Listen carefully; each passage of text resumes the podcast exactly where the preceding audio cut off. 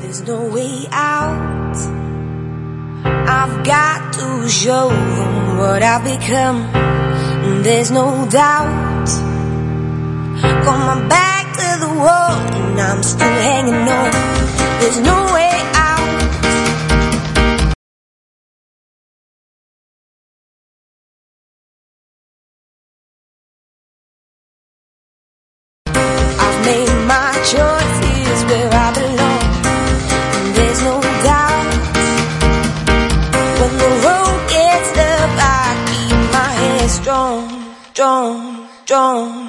Troubles in my life have been all the same With a strain in my mind getting hurt again. There's a pain in my heart but it's just a game. Gotta get over it, won't go insane. Won't achieve anything while I'm down. Don't wanna give out my heavy weighted frown. I'm stopping this now, I'ma turn it around. Heaven's on the ground, now I'm looking at the clouds. Gonna make a change like a change maker getting changed. Gonna stay the same with my mind frame rearranged. Gonna wash the blue out my mind and my eyes Was I blind in my mind. Cause that was old times Cause I'm starting fresh with a clear vision. You can even spell my name in optimism. Subtract the M's, an I and the P. And then what you're left with is me No way out. I've got to show what I've become.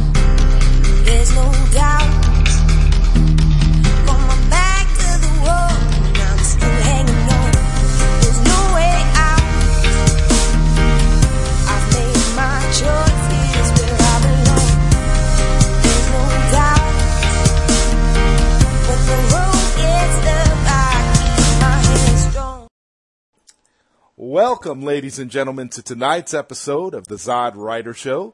You are listening to psn-radio.com, and I am, of course, Joseph Todd, aka Zod Writer. And with me on tonight's show, I have two of the most awesome YouTube people I could ever ask to have on the show. I mean, these guys, I've been a fan of these two gentlemen since since I, uh, you know, I saw their very first YouTube video. Ladies and gentlemen, I have with me comic movie marks on tonight's Boom. episode, and I am so excited. Oh my God, guys, I can't believe you guys are here. Welcome to the Zod Writer Show. How are you? Are you marking out right now? I, I am. I am. I am a big fan. I, I have to tell you guys this before I, before you know we even get into anything. I, I had when I had uh, uh, Chris Wong on my show last year. I was geeking out so much it was incredible. And like Chris was trying to calm me down like the way, you know, the way he does. He's so full of optimism and stuff that when I was talking to him, it was just like, he, he was try, he was trying to downplay it like you know he was you know he was just a guy and he was so humbled and stuff. And I'm like but you, you don't understand man. I, I watch your videos like religiously every day.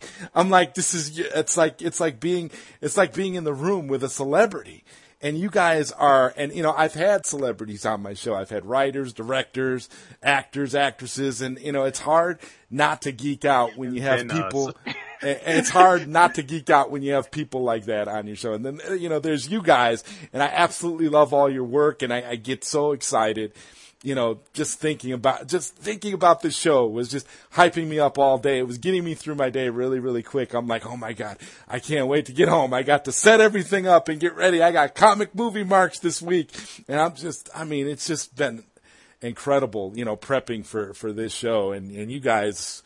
I mean, my God, the stuff. Hats off to you for the stuff you guys pull off every week. I, I don't know how you do it. All that, all that video stuff. Like you and I were talking about off air.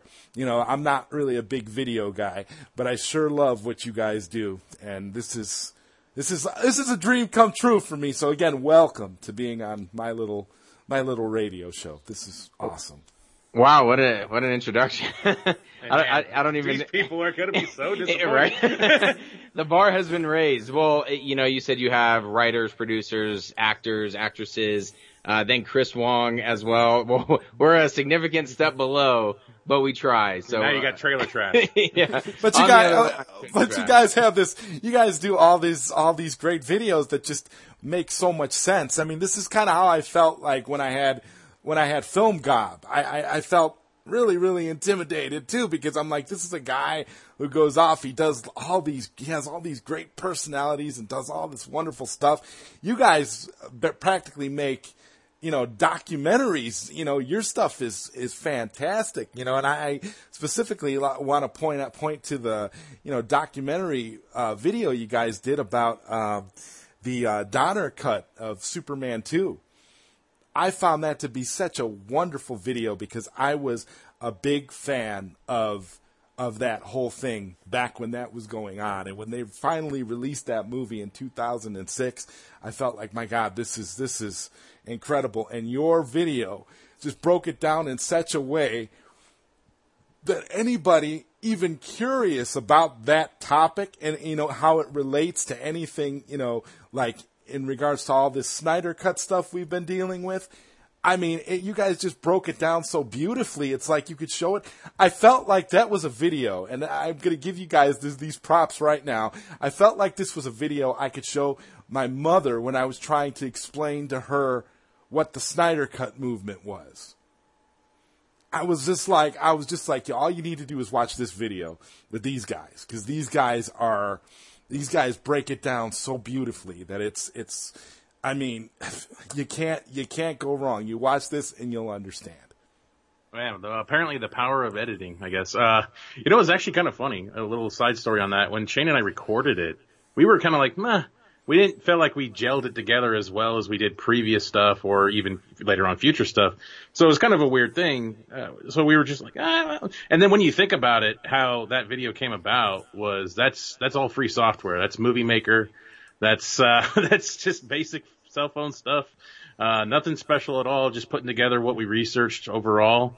And uh, Shane is the big Superman fan. He is. I mean, he had it on his car for God's sakes, a giant sticker that was about five by five on the hood of his car. And uh, so that Superman was more of his realm, and it was just kind of an idea that we had because I kept seeing all these comparisons to the Donner cut, and I was like, you know, you know, we should really, uh, you know, check that uh, out because you look at these interviews with Richard Donner and what he's saying now, and it just sounds it just sounds exactly what we're dealing with right now. With yeah, history repeating itself. Yeah. It was just crazy. That I think that one we we did put a lot of work in terms of researching, yeah. um, watching the Donner, Donner cut, pulling uh, audio clips out of it, things like that. And, and we have a wide variety of of the type of videos we we try to deliver. We have ones where uh, we're just in a car, you know, right after a movie. It's our non Oh yeah, ones. yeah. I've seen a lot of your I've seen a lot of your um your videos where you come back from watching a movie and you know you're what you know you had one uh recently where you were uh driving home talking about about your differing opinions of Brightburn. and I, yep. I thought that I thought that was a good one, and I, you know, and and I love and I love you know the fact that you guys take that approach because I've seen that happening a lot lately, and some people are successful with it where they come out of the theater and they give their first reactions, and for some people it just doesn't work at all. So I, you know, so I mean, I applaud you guys for for you know going that route because there's nothing like your initial reaction to a movie and to be able to, and then to get that recorded and to get that up there immediately is a good thing because you never know what's going to change later on when you go back to actually analyze it more or you do another video or a podcast and you're going to where you're going to talk about it more in depth. And by then you know things may have changed at least a little bit from your initial viewing and it's just mm-hmm. nice to see. So it's nice to see those reactions right out of the gate. I, I, I definitely appreciate those.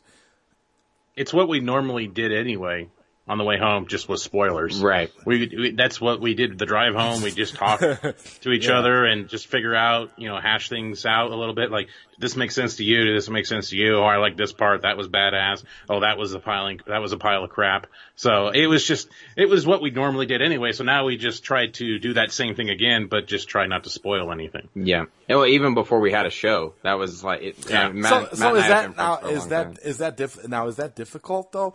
Like you're used to talking about it and having spoilers. I mean, you make a, so when you get on camera, now when you get your first reaction, it's just kind of like you make a conscious effort not to give spoilers because I, have noticed I've noticed it seems like when you do that, you guys almost have to stop yourself sometimes because you do want to say something, but then you're yeah. like, well, no, we better wait because it's just like, I mean, is that is it difficult or is it something that you guys are becoming more and more accustomed to? Now? More and more accustomed to, definitely. In the beginning, I think like the first one we ever did was really difficult because you just want to start talking about the movie. Oh, And- Yeah, everything. Yeah. yeah, and you just want to start saying stuff and then now it's become a little bit easier. You know, you just kind of, as you're leaving the theater, if you're literally walking out, then you take a piss, you're thinking about it. How am I going to structure this in my head without saying anything that's going to spoil the movie? You know, the usual likes or dislikes. Why do people even watch us? Like, do we care? Uh, what do we care about for the most part in a movie and stuff like that? Score, humor, uh, action, you know, uh, the look, the cinematography is kind of like one of the things that we focus on, maybe some script stuff as well. Uh, so that's the things we start thinking about overall is how did that feel? How did it, uh, mesh? And then we could just kind of go from there. So we've gotten a little bit better as it, better at it as time has gone on. Oh yeah, oh yeah. I mean, and like I say, I think your I think your videos are awesome. I I get excited every time I watch it, and you know what? I'm one of those people. I make it to the end of every single one of your videos. if I if you. I start if I if I start watching it, if I start watching it, I know it's going to be good. I know it's I know it's uh it's what it's it's something that I'm going to enjoy. Like there was one video, and I can't remember what specifically what the name of it was, but you guys were almost and I and I wanted to I wanted to go back in and re-find it and re-watch it again before I had you guys on the show, but I got really busy and I didn't really get a chance to go back and do it. But I'm going to try to bring it up now anyway. You guys were talking about uh, music and society and current society being really dumb and dumbing down, like the dumbing down of society through music. Does that sound right? yeah, there was one we did where it was called mediocrity winning. Yes, yes, that's it. That's Yeah. the video. and I and I was going along, and it was like almost every example you gave and everything you were saying. I was sitting there talking to the screen, like, "Yep, uh huh." like I was just going along with it. I'm like, "Oh my god, these guys are on point." And like normally, I you know I'm I'm watching you know for specific stuff. I want to hear what you guys have to say about, you know, the Snyder Cut stuff or a movie that just came out or this or that. But that particular video, you know, it hit me in a different way because I'm sitting here like, you know what? These guys are right 100% about this. And so, like, my, I guess my question leading, you know, from that video about mediocrity is, do you guys get the general impression that as a society, I mean, just overall, when you look at films, when you look at music, when you look at TV, things in general, that we are on like a, we're like on a downhill, you know, slide when it comes to mediocrity. Because I honestly feel like in a lot of cases, that's where we're headed. Like mediocrity is, is like totally taking over. And I'm, I'm getting the feeling like, eh, we're gonna be we're gonna be in an idiocracy at some point in society. And I mean, this was a question I wanted to touch on with you guys, but I, uh, you know, I didn't know exactly how I was gonna word it, so I gave it a shot.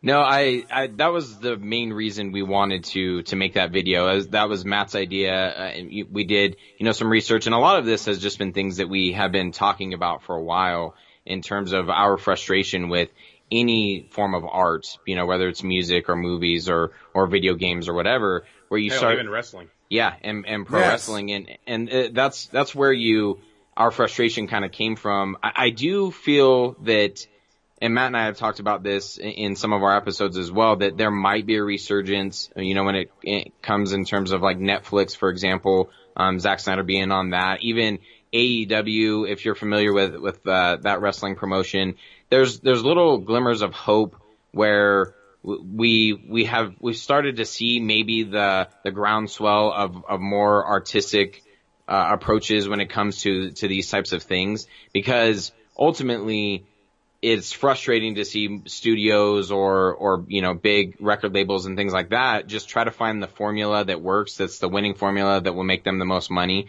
and go with that. And then everything starts to become very mundane. It all starts to sound the same to look the same to feel the same. And that's where we were in- incredibly frustrated and why we wanted to, to make that video kind of displaying like, hey, you know, people as a society, we should start looking at directors or, or people who are making music or whoever. And if they're taking a risk, maybe taking a second glance at that risk and, and giving it a, uh, you know, an, a shot to, hey, you know, may, maybe this was, it was different from, from what we're, we're used to, but maybe it's not as bad as what the general audience is saying. And that's where a lot of that came from. I just haven't seen many like pioneers in any kind of industry lately. It feels like there's popular people for whatever reason that might be, but there's no pioneers. There's nobody changing the landscape of anything. And you have directors like Zack Snyder, like Quentin Tarantino that are kind of off to the side. They do their own stuff. But even like Quentin Tarantino, he, he, he's that, what is that? Once Upon a Time in Hollywood. Mm-hmm. He's asking people not to do, uh, spoilers that saw it at the Cannes Film Festival. And like, there's people on Twitter mocking him, like, spoilers, like, you think you're that big and stuff like that. I'm like, dude, this dude made Pulp Fiction. Fuck off. All right. Yeah, that is, it's just there's like a disrespect when it comes to filming, like because they're saying, "Oh, you're not the MCU," and I enjoy Shane and I both, for the most part, enjoy some of the movies in the Marvel Cinematic Universe, mm-hmm. but there is a fundamental flaw with the formula that they have produced for the most part, and unfortunately, I feel like when it comes to casual audiences, that's what they've grown to accustomed to is that that specific formula. And I think it's hurting other movies in similar, somewhat genres. And that's why, like that last Star Trek movie, Star Trek Beyond, I think it was. Oh my God, yes. Okay, you, yeah, it was like a, a, shitty Guardians of the Galaxy kind of like thing for me. That's how I looked at it for the most part. Was that it was?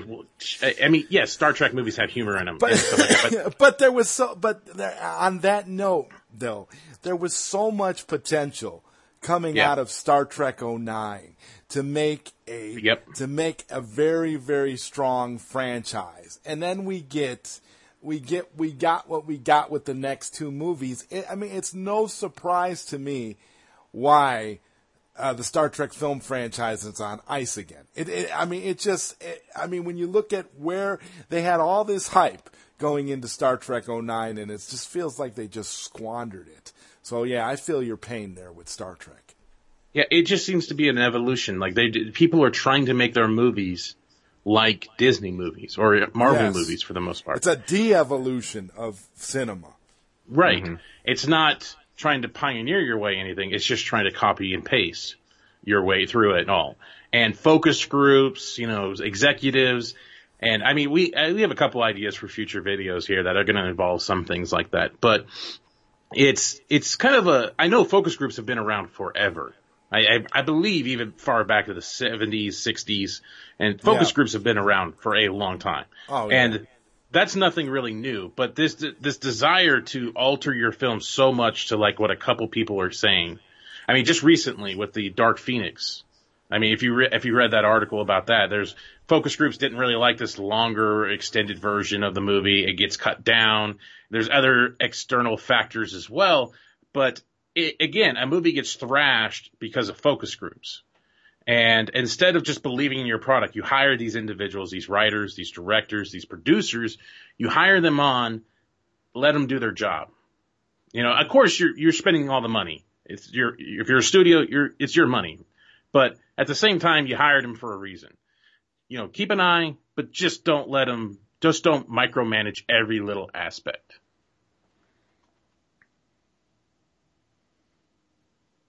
Yeah, I, I, I oh. completely agree. I, I, you know, I, I'm sorry. I was waiting to see if you had something else you wanted to add to that. But yeah, I completely agree with where you're going. And just on a side note, you mentioned wrestling and creativity in wrestling.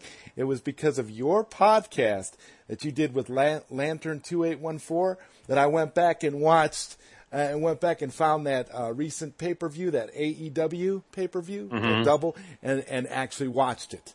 And I was. I was very, very impressed, and I and I owe that to you guys because growing up, I was a, a huge uh, wrestling fan, and I used to go to the uh, the the Monday Nitros back in Ooh. the you know in the heyday of all the you know when WCW was on top. Yeah, that's uh, our and, language right there. And so yeah. and so and so I I have to. Uh, you know, I have to say, you know, in terms of creativity, there is no creativity left whatsoever in the WWE.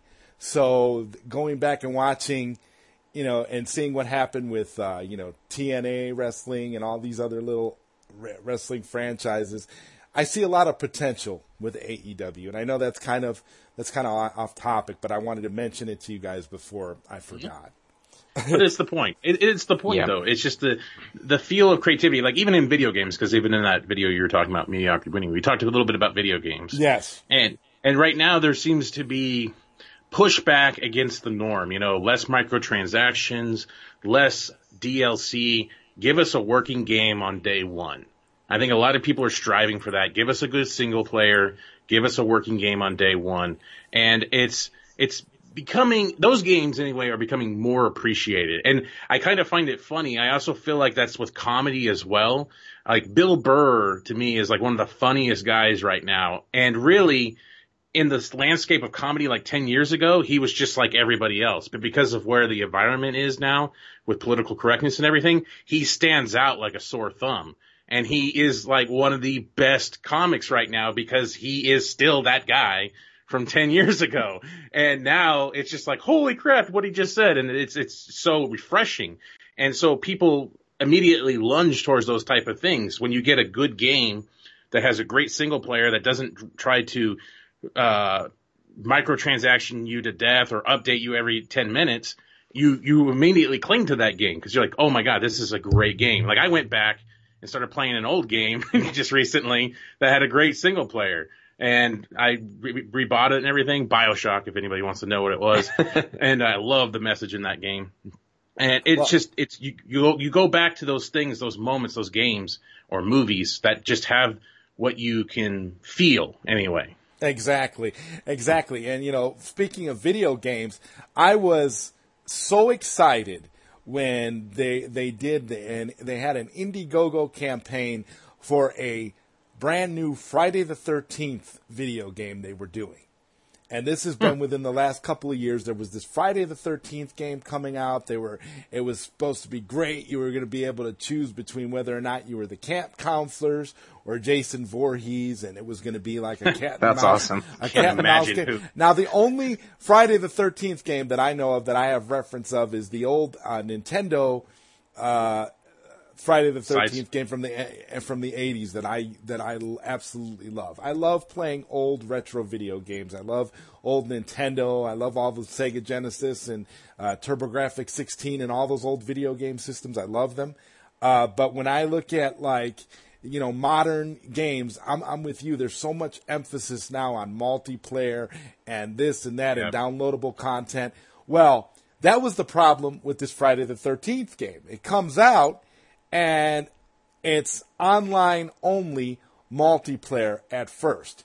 And then you so you buy the game and it was what it was supposed to be was the first few months was supposed to be this multiplayer thing, and online only. You buy it, whatever, or you get it. You can get a physical copy. Although I don't know what the point of a physical copy would have been because you, you know, it's multiplayer. It's not even there's no single player mode.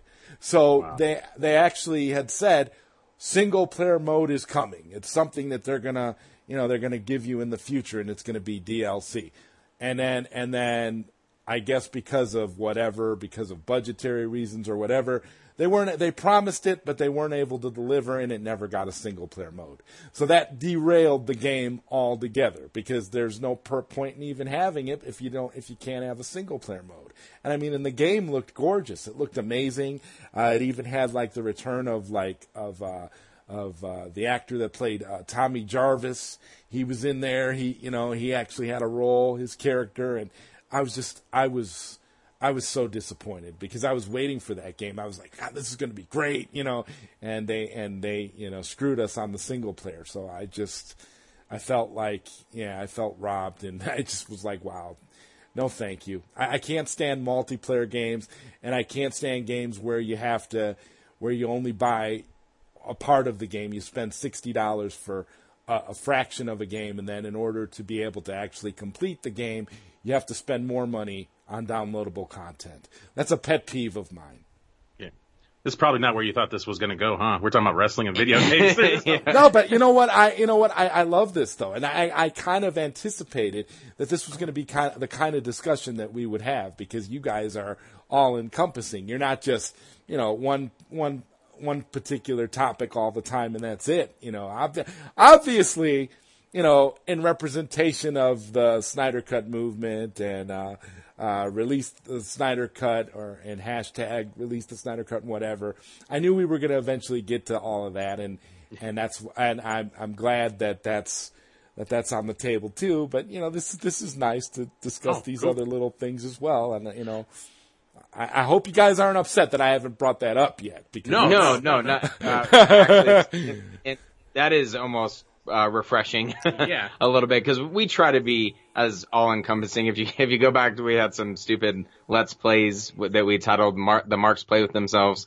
Um, back in the day, that didn't do very well. Uh, but we, we try to be, and a, a lot of it kind of goes hand in hand, you know, in, in terms of you know the lack of of artistic freedom and things like that in video games, and that's where I think the Snyder Cut it just became where the boiling point of, of frustration of like, man, and you know, on the, the video game tangent, it, it's another industry that's just trying to nickel and dime its consumer to get the most money out of it and not even really concerned with, with the game itself or the gameplay. And there's some that do better, uh, than others. My kids are, are completely obsessed with Fortnite and they've bought an Xbox three times over by now with the amount of, of stuff that, that they are purchasing just consistently. And, and I try to tell them, you know, it's trying to, to give them the opportunity to spend their money as, as they will. And, and, but you're, I just shake my head at like, you realize how much crap that you have just dumped into this, this same game. And what Fortnite does is they, they do update it pretty, pretty frequently and, and they give different types of, um, themes and stuff like that. They had an Avengers theme that, that uh, intrigued me a little bit and they'll have an Avengers game mode. But at the end of the day, it's just so that now they have different skins for you to buy and different packs for you to buy and things like that. And, you know, it's, and it's $5 chunks, $10 chunks, $15 chunks here and there that just add up over the course of, I think the game's been out two years now or something like that. And, and it, you know, just is, is mind boggling. And when people see that type of success, they want to emulate that that formula as opposed to oh maybe we should try to create our own thing. And, and you know every now every gaming company is like how do we how do we do that? And that's what it sounds like exactly the same thing with Friday the 13th of oh let's do a multiplayer game instead of actually like focusing on a story and and maybe selling enough copies to you know to make up for for all the work that you put into the game. Now it's how can we make it as basic as possible and then have, Yeah, have a bunch of Yep. make it as cheap as possible, formulaic as possible, simplicity, and then keep people in enough to keep coming back over and over again. Retention, you know, Yeah. customer retention Well, on that's the game. that, that's why with me it's all about classic retro gaming.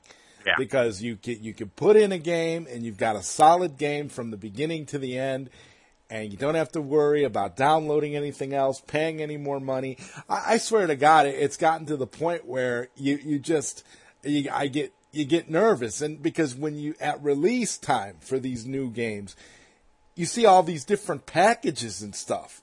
Like spend a hundred dollars for the ultimate edition of the game and you get all these you get all this downloadable content. Or you can buy the standard edition for sixty dollars, or you can buy you could buy the uh they've even got another one that's like in the middle that's like you know there's like a there's like a fifty dollar one then there's like a seventy dollar one then there's like a hundred dollars and it even it goes up and up and up and you just get to the point where some of them even come with like toys or maps or Yep, uh, like a, like a robot or a helmet or something. I mean, Yeah. it's it's crazy, and I, I've gotten to the point where it's like I just want to play a complete game. This is what frustrates me about video games. This is why it's hard for me to even get involved and play any video games. I mean, the last uh, actual modern video game that I purchased for, and I've, I got a PlayStation 4 that's just sat here and collected dust for months and months because I because I, I the last game I purchased was a game called Fist of the North Star Lost Paradise because I am a huge, huge Fist of the North Star fan. That's one of my all time favorite franchises out of Japan. So when they released this game eh, for PlayStation 4, I was super excited. This was the game. And, you know, thankfully, you know, there's not a lot of, you know, DLC and stuff involved with it. It's as a nice single player mode and you just, you know, and you're just doing, you you know, going through the, going through the game, uh, killing people and watching their heads explode. I mean, it's fantastic there you go. but but but I, it's like a you know Mad Max type thing, and it's like I so I you know and it's like a lot but a lot- of these other games I'm like I was like a big uh, growing up, I was a big uh, Mortal Kombat fan. I Oh, love yeah. the I love the original Mortal Kombat games. I mean, who doesn't, right? Those original games, you know, Mortal Kombat, Mortal Kombat 2, Mortal Kombat 3, right? Those first 3 games. And it's like you look at like a lot of these modern Mortal Kombat games, and I went to take a look to see like the new- like the new one that just came out. I think it was Mortal Kombat 11, and I mm-hmm. went Yeah. and I looked and I saw you know, and I saw all these you know all these different packages. Buy this version and you get this. Buy this version and you get this.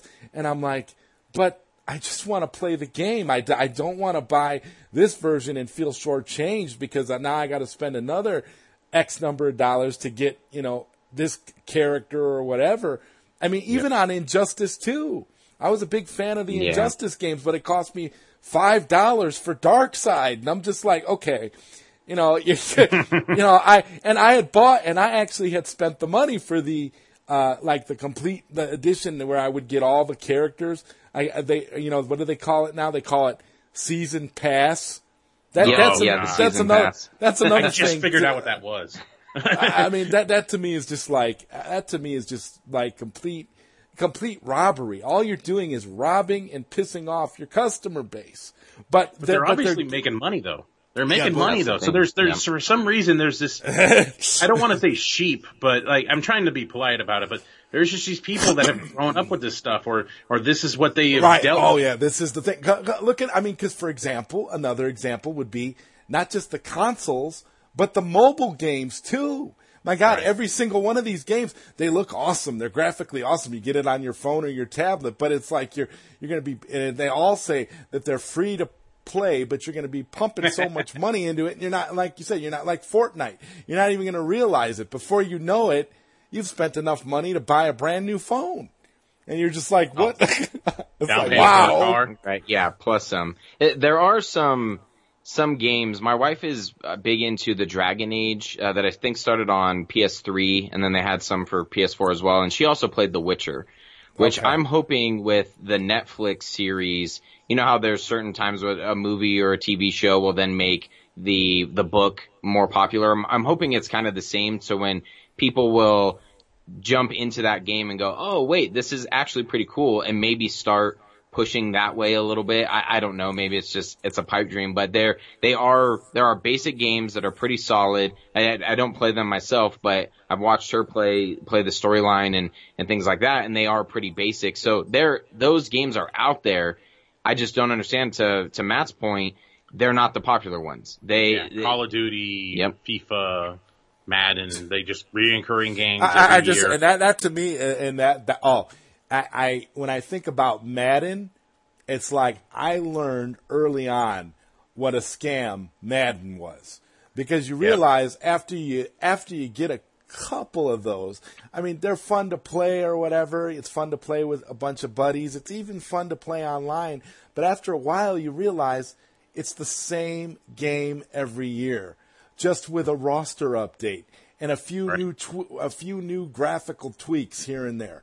Nothing really is ever, and it's just the same concept as the whole you know DLC thing for games. You just it's the idea is we not only are able to sucker these people into buying fancy editions of these goofy sports games, but we're able to get them to buy a whole new version the very next year that's technically the same game with just a, a different roster. I mean, I just to me that that's really what turned me off and got me out of playing any kind of sports game whatsoever. I wouldn't be caught dead buying a sports game nowadays. Now they even have for Madden, I think it's like uh, Madden Ultimate Team Pack or something like that, where you can yeah, you compete that. online and, and yeah, and then, then you're building up uh, a team. I, I don't know too much about it. I've just kind of seen a little bit of it. You're you build, pay more money, build up your team so that you can compete online with other people. So Yeah. even the generic game itself uh, it has become just kind of a side thing, a side piece, if you will. And I, I feel like if Fortnite has changed anything, that's the industry that I'm hoping kind of uh, follows suit in terms of let's just release one version of this game on the console and then release updates periodically throughout the year, things like that, that the consumer can can then whatever buy, download, you know, al- along those lines. Because you're absolutely right. I I have played those. I still play them periodically. Um, but my friends, this was years ago. This was probably at least, you know, 15 years ago or so. A lot of my more intelligent friends were, had clued me into that. Do you realize you're just buying the same game over and over and over again every year until a new console comes out and then there's some graphic updates and then, then it's the same thing. And I'm like, yeah, I don't care though. you know, I was 15 years dumber, which you can imagine what that was like. but, uh, it, it's, I'm hoping that some of those sports games maybe adopt kind of that same strategy, but I don't think they will because you can, they, people will buy the disc game, as you said. They will buy the ultimate version of the game that has Barry Sanders or whoever their, their legend of the year is for that theme.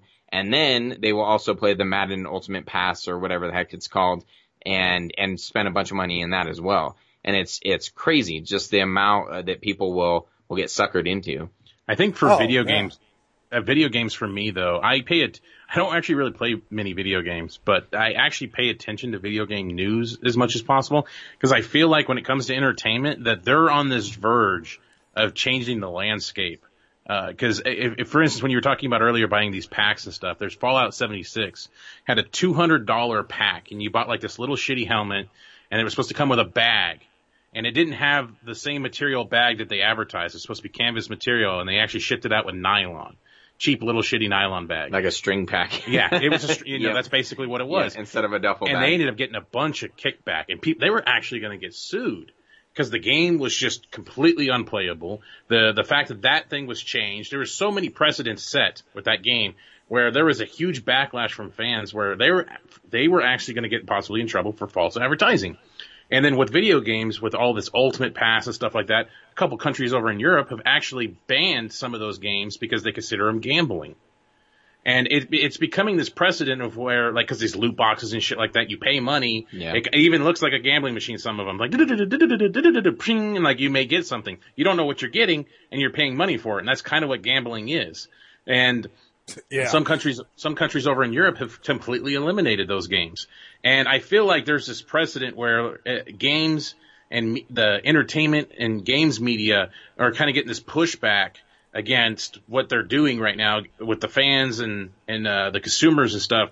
And it'll be interesting where they end up, how much the pushback happens. Because when I hear people talk about like with Justice League, how the trailers were false advertisement and stuff like that, I kind of laugh a little bit at that. But it, it kind of feels like it's a little bit of a precedent eh, of like uh, when yes. do trailers start misleading people? When do uh come like studios and stuff mislead people? I just feel like their... I just feel like with that though, as far as not to cut you off, but as far as but the no, tra- trailers go, I feel like if it's footage that they shot for the movie, whether they use it in the movie or not is irrelevant. It's all part of the same package. They can they can they can take that beautiful, beautiful Snyder cut footage and market the theatrical cut all they like because that shot footage that was shot for for the movie for whatever purpose whether it's used or not. So it's kind of like they it's kind of hard to make that argument. So i kind of laugh at that too because it's like hey it's all footage that's owned by the studio. They can they can do what they right. want with it. I mean it really it really isn't about the consumer at that point. All it's about is getting you to go to the movie theater and for and maybe there is some sort of uh, uh, karma on this because nobody went to the theater for Justice League, or at least not enough people. So yeah. apparently, using all that beautiful Snyder footage wasn't enough to bamboozle too many people because it was one of the lowest grossing DCEU films.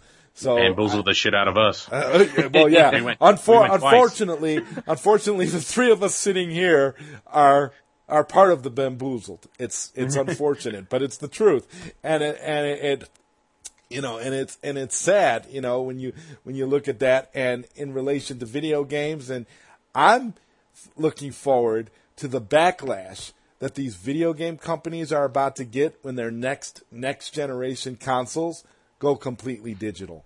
I'm looking forward to that. I can't wait to see how horrible it's going to be on the video game industry because that's what they want to do. They want to eliminate physical media altogether and just have it be yep. one console and you download all your stuff to the thing. And, the, the, and how they're going to get you is uh, buy the two terabyte version. Buy this yeah. version, you know, the size of the of the hard drive on the on the console, and then of course it's going to be uh, they're going to be pushing streaming of the video games, not even not where you're not even actually purchasing an actual downloaded copy of the video game. You're just streaming it off of the console, and, and that in and of itself uh, is a bad thing because people are already complaining about how they don't really own their video games. So Right. that's It's an interesting time for sure, and that's that was kind of the point of our back to that video that we did, and the mediocrity winning. It, it, that was kind of the point is that you're you're some consumers. There's obviously something driving this consumer nature. There's the casuals, whatever it might be, that are driving this nature. But at the same time, for some reason, there's no innovation at all in this, and I don't think people can appreciate innovation if they see it. And that, that's kind of where it came to, where it's like, well, if you're, say right now, you're 15 years old, you grew up with Iron Man and the MCU, and that's pretty much like your 10, to 11 year span, you know, that's what you saw. And that's how you picture movies. And like us, where we grew up, and I, I, you sound like you're a similar age to us, maybe, maybe a little bit older, but, uh, like we saw varieties, like different comedies. Like comedy was a thing back in the 90s. Now it's just like every once in a while they'll chuck out a $3 million comedy and be like, yeah, here you go. And it sucks. Action comedy. Yeah, or action Yeah. comedy or That- something like that. that's overused. And, and and really comedies are kind of I don't want to say dying because they pump so much comedy into an action movie, like you just said, an action comedy, that you don't have just comedies anymore. And I mean, we had Dumb and Dumber, we had all kinds of great freaking uh, comedies and action. And and back then, whether you want to agree with it or not, rated R movies were freaking marketed to kids. And like Terminator 2, I will never forget my Arnold Schwarzenegger toy and my RoboCop toy. I had fighting Yeah, all the RoboCop. time. Yes. Yeah. And and that that that there there you go. That's a perfect example. RoboCop being as brutal as it is, it's a totally adult thing, and it was marketed towards kids. And, and the idea and the idea now that everything has to be sanitized in some way. It's it's creating a narrative. I, I, that's why you know what I'm I'm really I want to stay as far away from this new uh, Disney Plus streaming service as possible because I feel like It's only six ninety nine, man. Are you sure? Are you gonna be I able feel, to resist? I don't know. I feel like I feel like everything that they're putting on there though is going to be so watered down and sanitized. You're not going to get anything of any real depth because they want to keep everything completely family friendly. And that's not saying that family friendly is bad. It's just saying that if that's the only thing you're getting, it, it's a, it's designed, and again, that low price point is designed to change the narrative. It's designed to be like, okay, we're going to get all these people completely accustomed to this, which is why, you know, again, with the masses and how everything has to be like the MCU.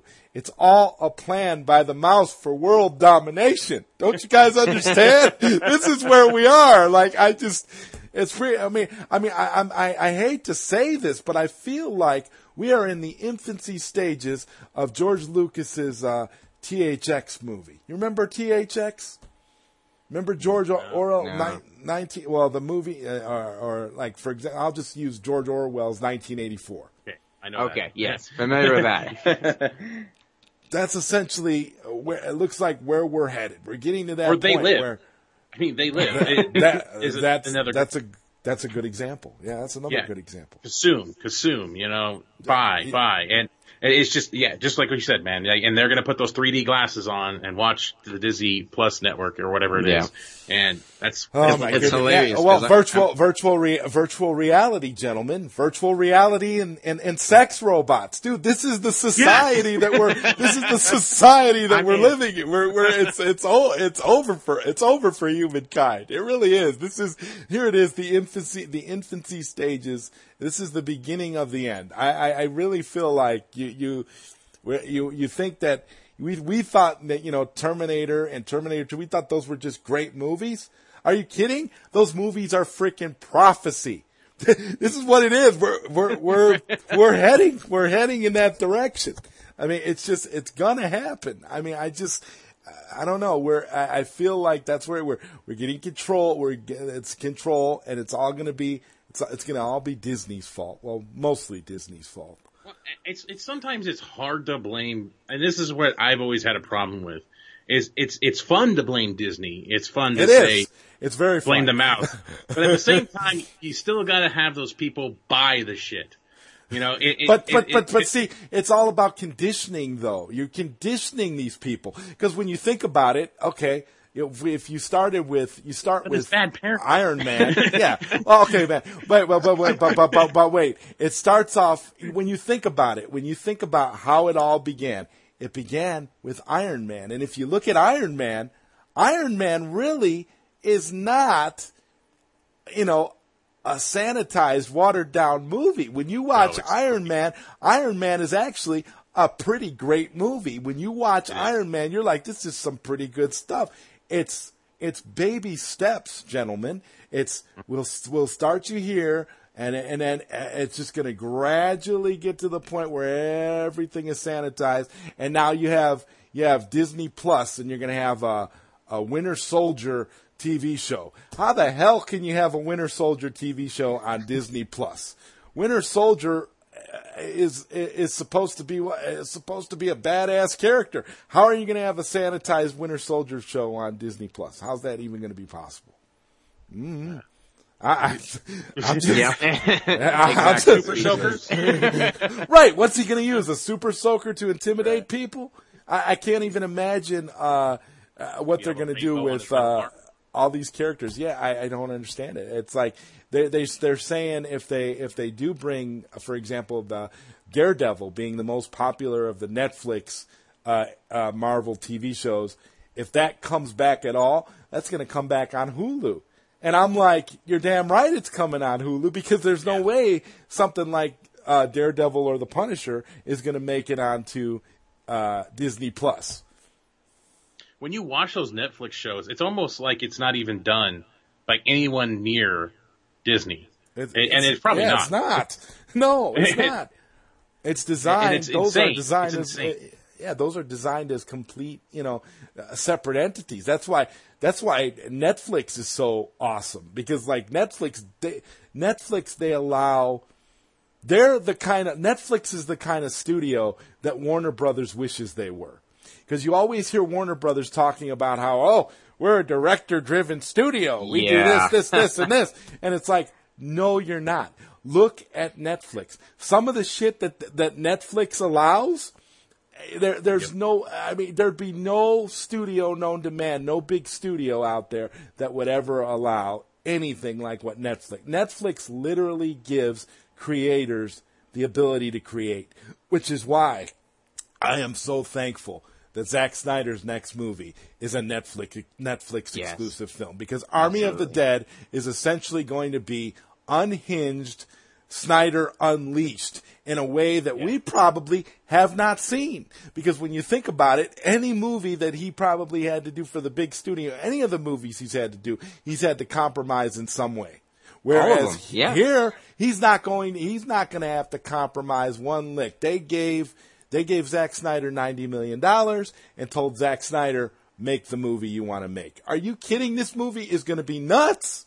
We are, we're going to be like, wow, we're going to be blown away. I, I just, I'm, I'm, I'm just, I can't believe it. I'm like, I get so super excited just thinking about it. I mean, wow, you know, Zack Snyder and Netflix, it could end up being a match made in heaven.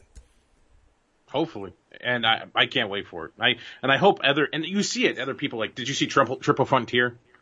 Yeah. Ben Affleck. Yeah. Yeah. And you start you see these movies and stuff, and like you see a lot of people are trickling down to that. Like a lot of people kind of shun Netflix, but then you have like Bird Box, which to me would have been a movie that would have never been greenlit in, oh, in any no. studio. No, no.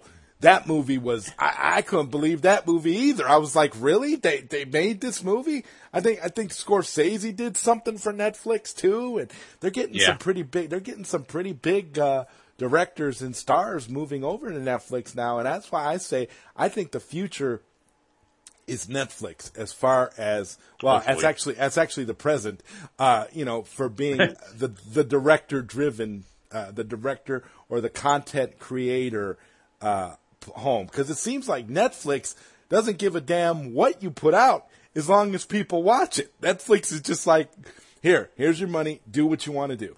And that's Right. That's how it always should be Uh, the fact that these the fact that these studios feel that it's necessary to mandate everything and micromanage everything. Could you imagine going to work and being micromanaged at every single level of every little thing you do? You'd go insane. I don't know Well, how. Especially if you're trying to do creative things. anything. Yeah. Anything. But Yeah, I mean, yeah. you could apply it to anything. Even if you have like the most mundane job, it's like you're being, it's like you're, you know, if after you've been working somewhere for a while, it's like and you're aware of your responsibilities at work, the last thing you would ever, you would ever want is people breathing down your neck constantly all day, every day, telling you what you couldn't do and what you couldn't could do, no matter how long you've been there. So I can just imagine how it would be for a content creator. You've made all these movies, you made you've made these studios millions and in some cases cases billions of dollars, and yet the studio is breathing down your neck telling you you got to do this, you got to do that, you can't do that, you have to eliminate this. I mean, I don't know how anybody can work in an environment like that. That's ridiculous.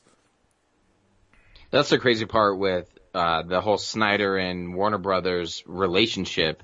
Yeah. When, when you look at it, like the amount of things that he has done, the amount of movies that he's created, the amount of money he has made for that studio, and for everything to go down the way that it did for Justice League was is crazy. And I I hope just as you that that people start gravitating even more towards Netflix and and it's smart of Netflix to continue this type of relationship with the creators because then a lot of people are you know they're they're going to try to become more solely have these partnerships with with Netflix. Uh, look at um and not not that all of his movies are great, but look at Adam Sandler. He has this partnership with with Netflix now, and they're starting to back his movies and have trailers, you know, uh, released on online on TV saying, you know, uh, appearing on Netflix in July, where it's it's a, an actual movie trailer, and you're like, holy shit, it's it's crazy, and hopefully more people start to have that type of relationship, or they force other studios to to give some leeway to the content creator, the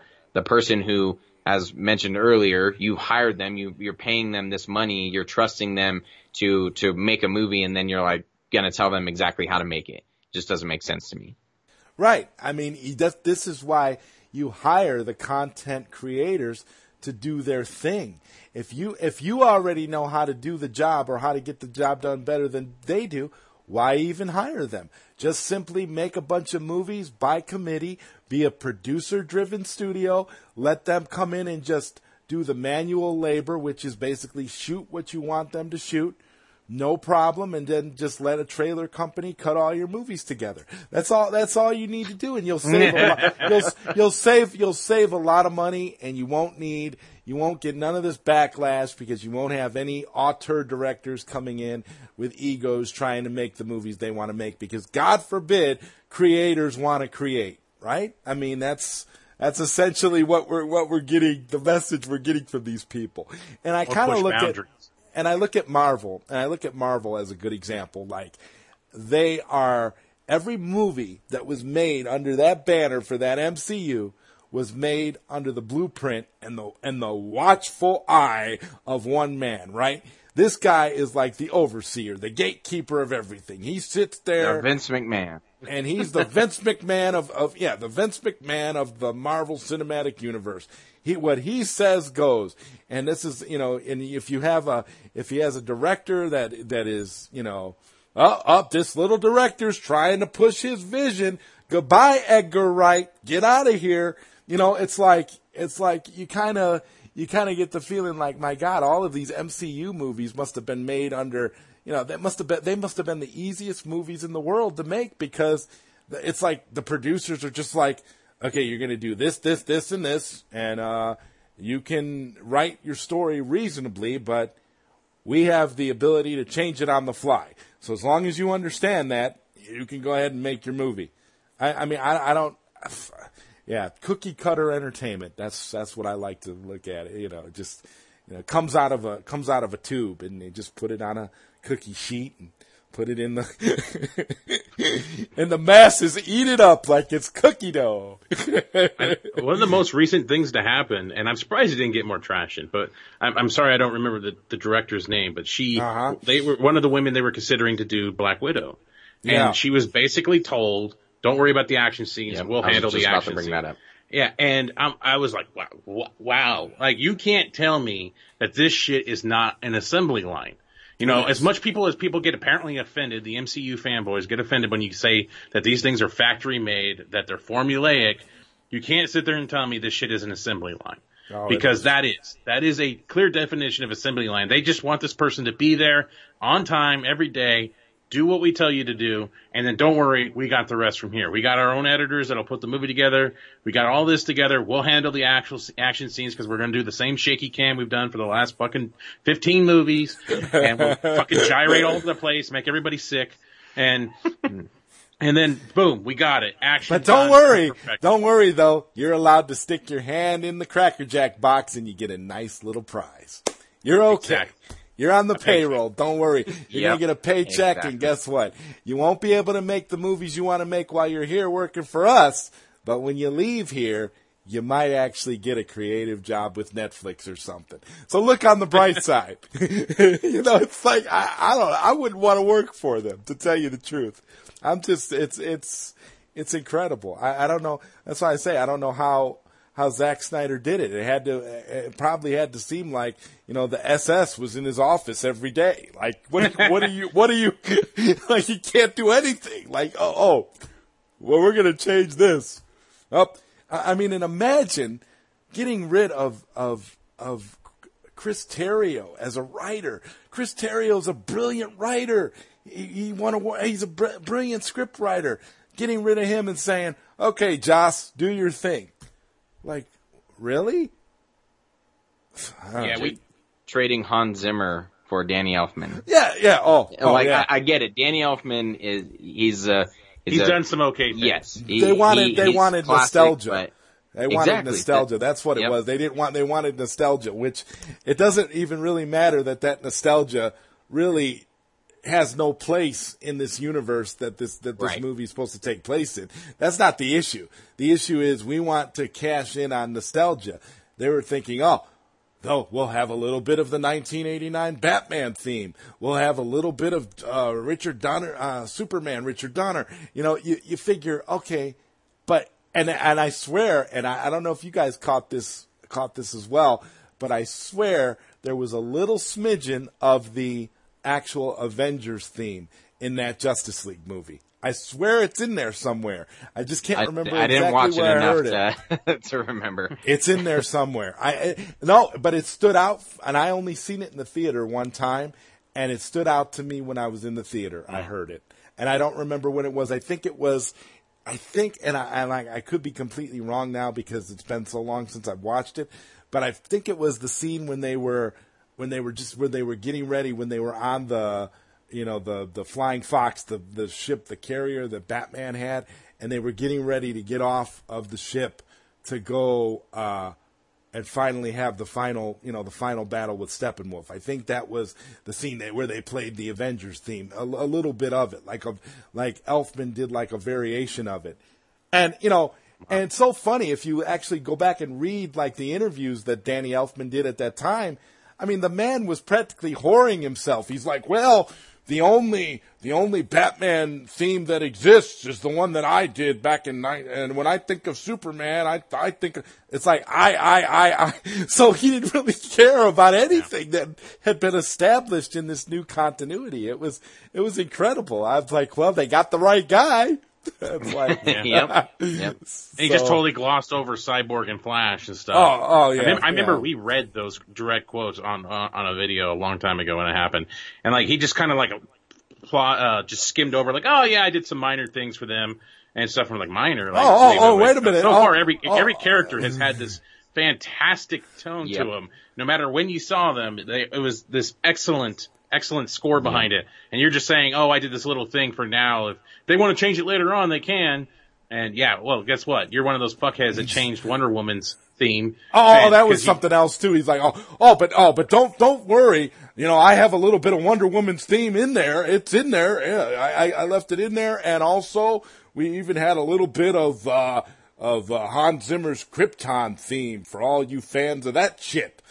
it's like it's like it's, it's, it's like for real. I, I just I don't know. I just feel like my God, talk about tooting your own horn. Like like I I actually thought about that. and I was like, my God, I hope Danny Elfman never gets another score as long as I'm alive because Oh my gosh. he just kidding. he just I mean, you talk about a guy that like is like he, he this was a guy who was like smelling his own shit like Vicks VapoRub. I mean, he's sitting in there. yeah, I can, I can picture him sitting in a room like, yes, I am the man. I am better than Zimmer. I'm better than Junkie XL. Yeah, you know, James Horner doesn't have nothing on me and he's just sniffing his own shit, just enjoying himself. That's what it, it sounds like to me. You know, I'm kind of reminded of that, of that, uh, of that musician, uh, who was popular some years ago. I don't know if you guys know about him. Uh, I think his name is Yanni and he kind of looks like a, like a, like a, like one of those, models for like those for those underwear commercials and you got like a fat Fabio he kind of looks like that Okay. and he does and basically he makes a lot of like new agey type really goofy new agey type music and I remember I read an article about him how he'll only listen to his music he won't listen to no other artist's music and he believes that his music is a I believe the quote was something like his music was is a gift from God that everybody should worship or something like that. And that's how I was picturing uh, you know, uh, Danny Danny, Elfman. uh, Danny Elfman in this situation. like, oh, there's only one Batman theme. Oh, there's only I mean, and when you when you hear that music in that movie, it's like it's so out of place and completely Yeah. jarring. It's oh, like it's like oh, what it. am I am I watching Batman the animated series? No. It's like in your I just Right? Yeah. I mean, I just it comes out of nowhere too, and it's just like, oh my god, this guy is just literally lost his mind. I don't know. We we have we had great themes for these characters. Hans Zimmer and Junkie XL didn't just didn't just you know pull these pull these themes out of their asses. They actually gave us you know high quality stuff, and it's just like my goodness. to be fair, just like Joss Whedon, he was put in a terrible position. I mean, to me, the always Well, Joss Whedon, is Joss Whedon was he was Joss They Whedon's pick. They worked together before, so they're you know that's he was the composer I think on the Avengers uh, films that Joss did. So I think he was for the second one. I think it was, Age Was of? Ultron. Was I think I think it first was. or the second. I don't But know. uh, but uh, the thing was though, they both really had no time to do this. I think at best they both came on full board around June, and that's five months to try to do whatever they're supposed to do. And again, my thing is, you really should have never taken the fucking job from the start. who but would? to- who would? Yeah. Eh, Yeah, but but to to get put in that position though is gotta suck in some sense.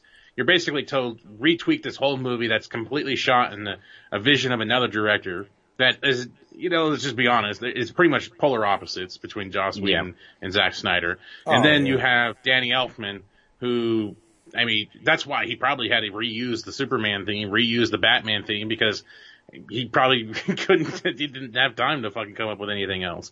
And he's lazy. And so, I, I think a large part of it, absolutely give him uh, the benefit of the doubt to an extent. But I also think part of it is the choice to take liberties. Uh, you know, as uh, in the example of Danny Elfman, where he instead of maybe trying to incorporate what's already been established, and he probably wasn't even familiar with it, is what it seems like. Is he had he had Yeah. no fucking clue and went, well, let me just try to throw some of this together. But in, instead of maybe trying to follow what was already established, they took liberties and completely changed. I, I feel like you can take the score from Justice League, plop it into the Lego Batman movie, and and no one would know the difference because it's Yeah. it's that like just toned down and and instead of going okay let let me try to follow what's what's already been been established and with this universe with previous movies with with this exact movie you know we we know to a point uh, a good amount of it was already done and then they went and and backtracked and and completely went in a different direction. And that's where where my frustration is is why number one why take the job? When and number two why take that many liberties to to completely redo it? And you know some people can make the argument well if you're left with a Frankenstein piece you have to chop it up and and come up with your own thing. But you know when you're doing reshoots to try to navigate an entire new story with, with that family and everything like that is that's where it becomes frustrating.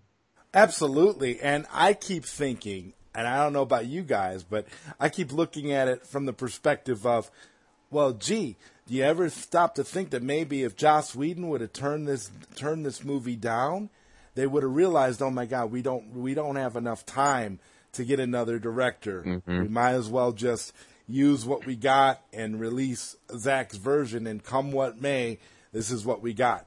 I wonder how close it would have came to that if if they if they didn't get the guy they wanted because they obviously wanted Joss Whedon because of uh, Avengers. So if they couldn't get him, do you think? Do you guys think that they would have they would have did that and they would have given us a Snyder version, or do you think maybe they would have just had their trailer company cut it up, or they would have eventually just got any schmuck to come in and direct it and and do whatever, and they would have just went with that. I, I mean, I think they would have finally they would have just said, "Well, the hell with it. We don't have that much time, so we're just going to release what we got." What do you guys think? Well, what we were led to believe is just that, is that Whedon was coming in because he had experience and he was going to try to shore up some of, you know, tie up the loose ends essentially, not redo the whole freaking movie. And, and right. I, I, I do agree. I think that, that if he would have said, nah, I'm, I'm good, you know, I, I don't want to take this type of job and maybe they, they get some other Joe Schmuck who maybe doesn't have as much experience, they are forced to just move forward at tie up some loose ends and, and maybe it's not maybe it's not the greatest thing maybe there's some missing scenes but they did that with BVS it, it, it's such that movie is so much more cohesive when you actually fill in the gaps. So they could have been done and I, I think because they found their guy like you said who did Avengers made that successful they're able to attach his name and then he went out and took the liberties of okay now I'm now I'm gonna completely change the the entire story where you were going in one direction, I'm to go in the complete other. And, and I don't necessarily blame Whedon. I, I think it was a lot of the higher ups that wanted that to happen. that were like, okay, finally Snyder's out of the way. Now we can do this because we know what's best for this. And they just happened to find the right guy to go, yeah, I'll do that. I'll throw in these jokes and, you know, and, and rewrite these scenes and I'll have this family so that I can tie it all together. And instead of just finishing up what had already been started and then and then you know rolling out the movie or delaying it. The thing is, though, if reports are correct, I mean, Whedon was brought in really in like March for pickups. If Mm-hmm. I remember right, that's how it was phrased, was for pickups. And if you go back to our Donner cut video, I mean, it's very similar to when Yeah. Lester was brought in, and he was a producer though, and he was kind of like this middleman between him, between Donner and the Salkinds. And I kind of feel like somehow Geoff Johns or somebody in general brought in Whedon. I'm just going to say Geoff Johns because it's fun to blame him. and, and, you know, they brought him in and he's already doing rewrites. He's already doing, uh, new, new pickups and all this other stuff, reshoots and stuff like that. You know, Snyder leaves and now it's just kind of like, well, hey, you wrote it. Let's film it. Yeah. And you know, it kind of just rolls into that after that point. If he just says no, it does lend to some ideas. It's written for the most part by the time they want to shoot it.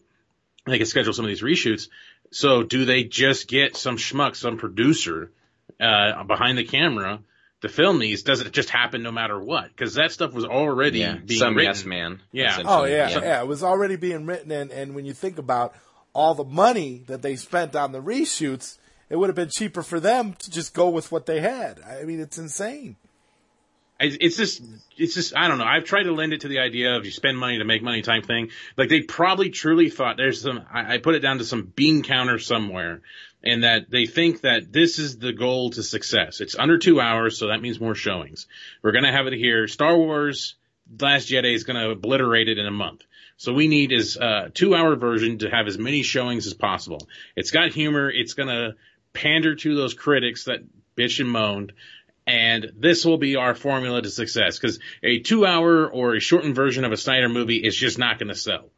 Because obviously, as we've seen, you just take 30 minutes out of a movie, it makes it kind of incoherent as it is what we saw with BVS mm-hmm. in, in the Yes. theatrical version. So trying to reduce it down to a two hour or two hour and five minute version of a Snyder version, where we, as we've seen, there's death, there's Sti- Silas death, Silas Stone's death. There's a bunch of different factors that could happen. The ending is up for grabs on what it could be, but if you believe some of the ideas out there, the ending is just so drastically different. The involvement of other characters like Darkseid, uh, it possibly being in the movie, just so many factors you have to, you have to alter it. You have to change some things in order for this movie to make even a lick of sense, and which it really still didn't, because it didn't follow any of the aspects from the previous movies, uh, as we saw with Cyborg. Yeah. Oh, the mother box kicked on after Superman died. Wait, we saw an email where you transformed or the mother box kicked on long before Superman Yeah. ever died. but yet, and then it's a completely different, uh, what is that, origin or new gen, or, uh, reborn moment of Cyborg. He's got most of his limbs Mhm. and, uh, then still becomes it unlike the more, I guess, scary version that Snyder Right, had. and kind of like the scary version that Snyder had envisioned. I think felt would have felt more like a RoboCop type thing. Oh, of course. Oh, and I, I think maybe Terminator because you got Yeah. Silas Stone, you got Joe Morton, right? you got, but it's just it's just weird. It's just uh, this odd concept. I think they had bean counters telling you like if, if this is the formula for success, humor with some of our action. We take some of those action scenes that Snyder already did, and let's add in the humor, the pickups, shorten it down to two hours. This is it, guys. This is what's going to get us back in the mode. And hey, AT&T merger is uh, is about to happen, so let's get this thing done. So we can keep our bonuses. It, it- you know what's crazy, and, and, and I put this up on our Twitter a while back, but Eric Bischoff, the guy that used to run WCW way back in the day, Yes. he, Yes. he he was he talked about this when there was the AT and T or excuse me the AOL and Time Warner merger back then, and he was talking about how your stock options will basically shoot their their they when as soon as the merger happens and they hit that high level, what happens with the merger, you get paid out, you get a check for that, and he was talking about that. And I could just picture that. Yeah, that's why they pushed this movie out. You got to get it out. You make your money back ish, kinda. But at the same time, your stock options now shoot through the roof when the AT&T merger happens, and you get not only do you already get your bonuses, but a fat, fat check from your stock options as well, and that's a big deal. And that's what he was talking about in that episode of 83 Weeks on that podcast, and the, the stock options and everything, especially if these people thought they were going to get fired. If they thought they were going to get removed from this, th- I mean, it just makes so much sense when I was hearing that. Like, this is why. This is why they panicked. They pushed it out the door. They didn't care what it looked like. You know, just put the movie out. It doesn't have to be quality. Exactly. And it doesn't have to tie into the previous movie all that much. We don't care. It was like, this is like one of those movies where like you have two really, really good theatrical releases and then you have a direct to video sequel that just kind of, Yep. that just, that just, that just kind of, that like loosely acknowledges the previous movies. I mean, they, this movie was so bad that they could have they could have recast everybody and just you know and just had it be like a loose sequel and they probably would have been they probably would have been better off because people would have went to see it just out of curiosity because of the different actors. I mean, it's you know, there's too, so yeah. much, there's so much that they, you know, there's so much that they did wrong that it's just like you don't even, it's hard to even consider it anything.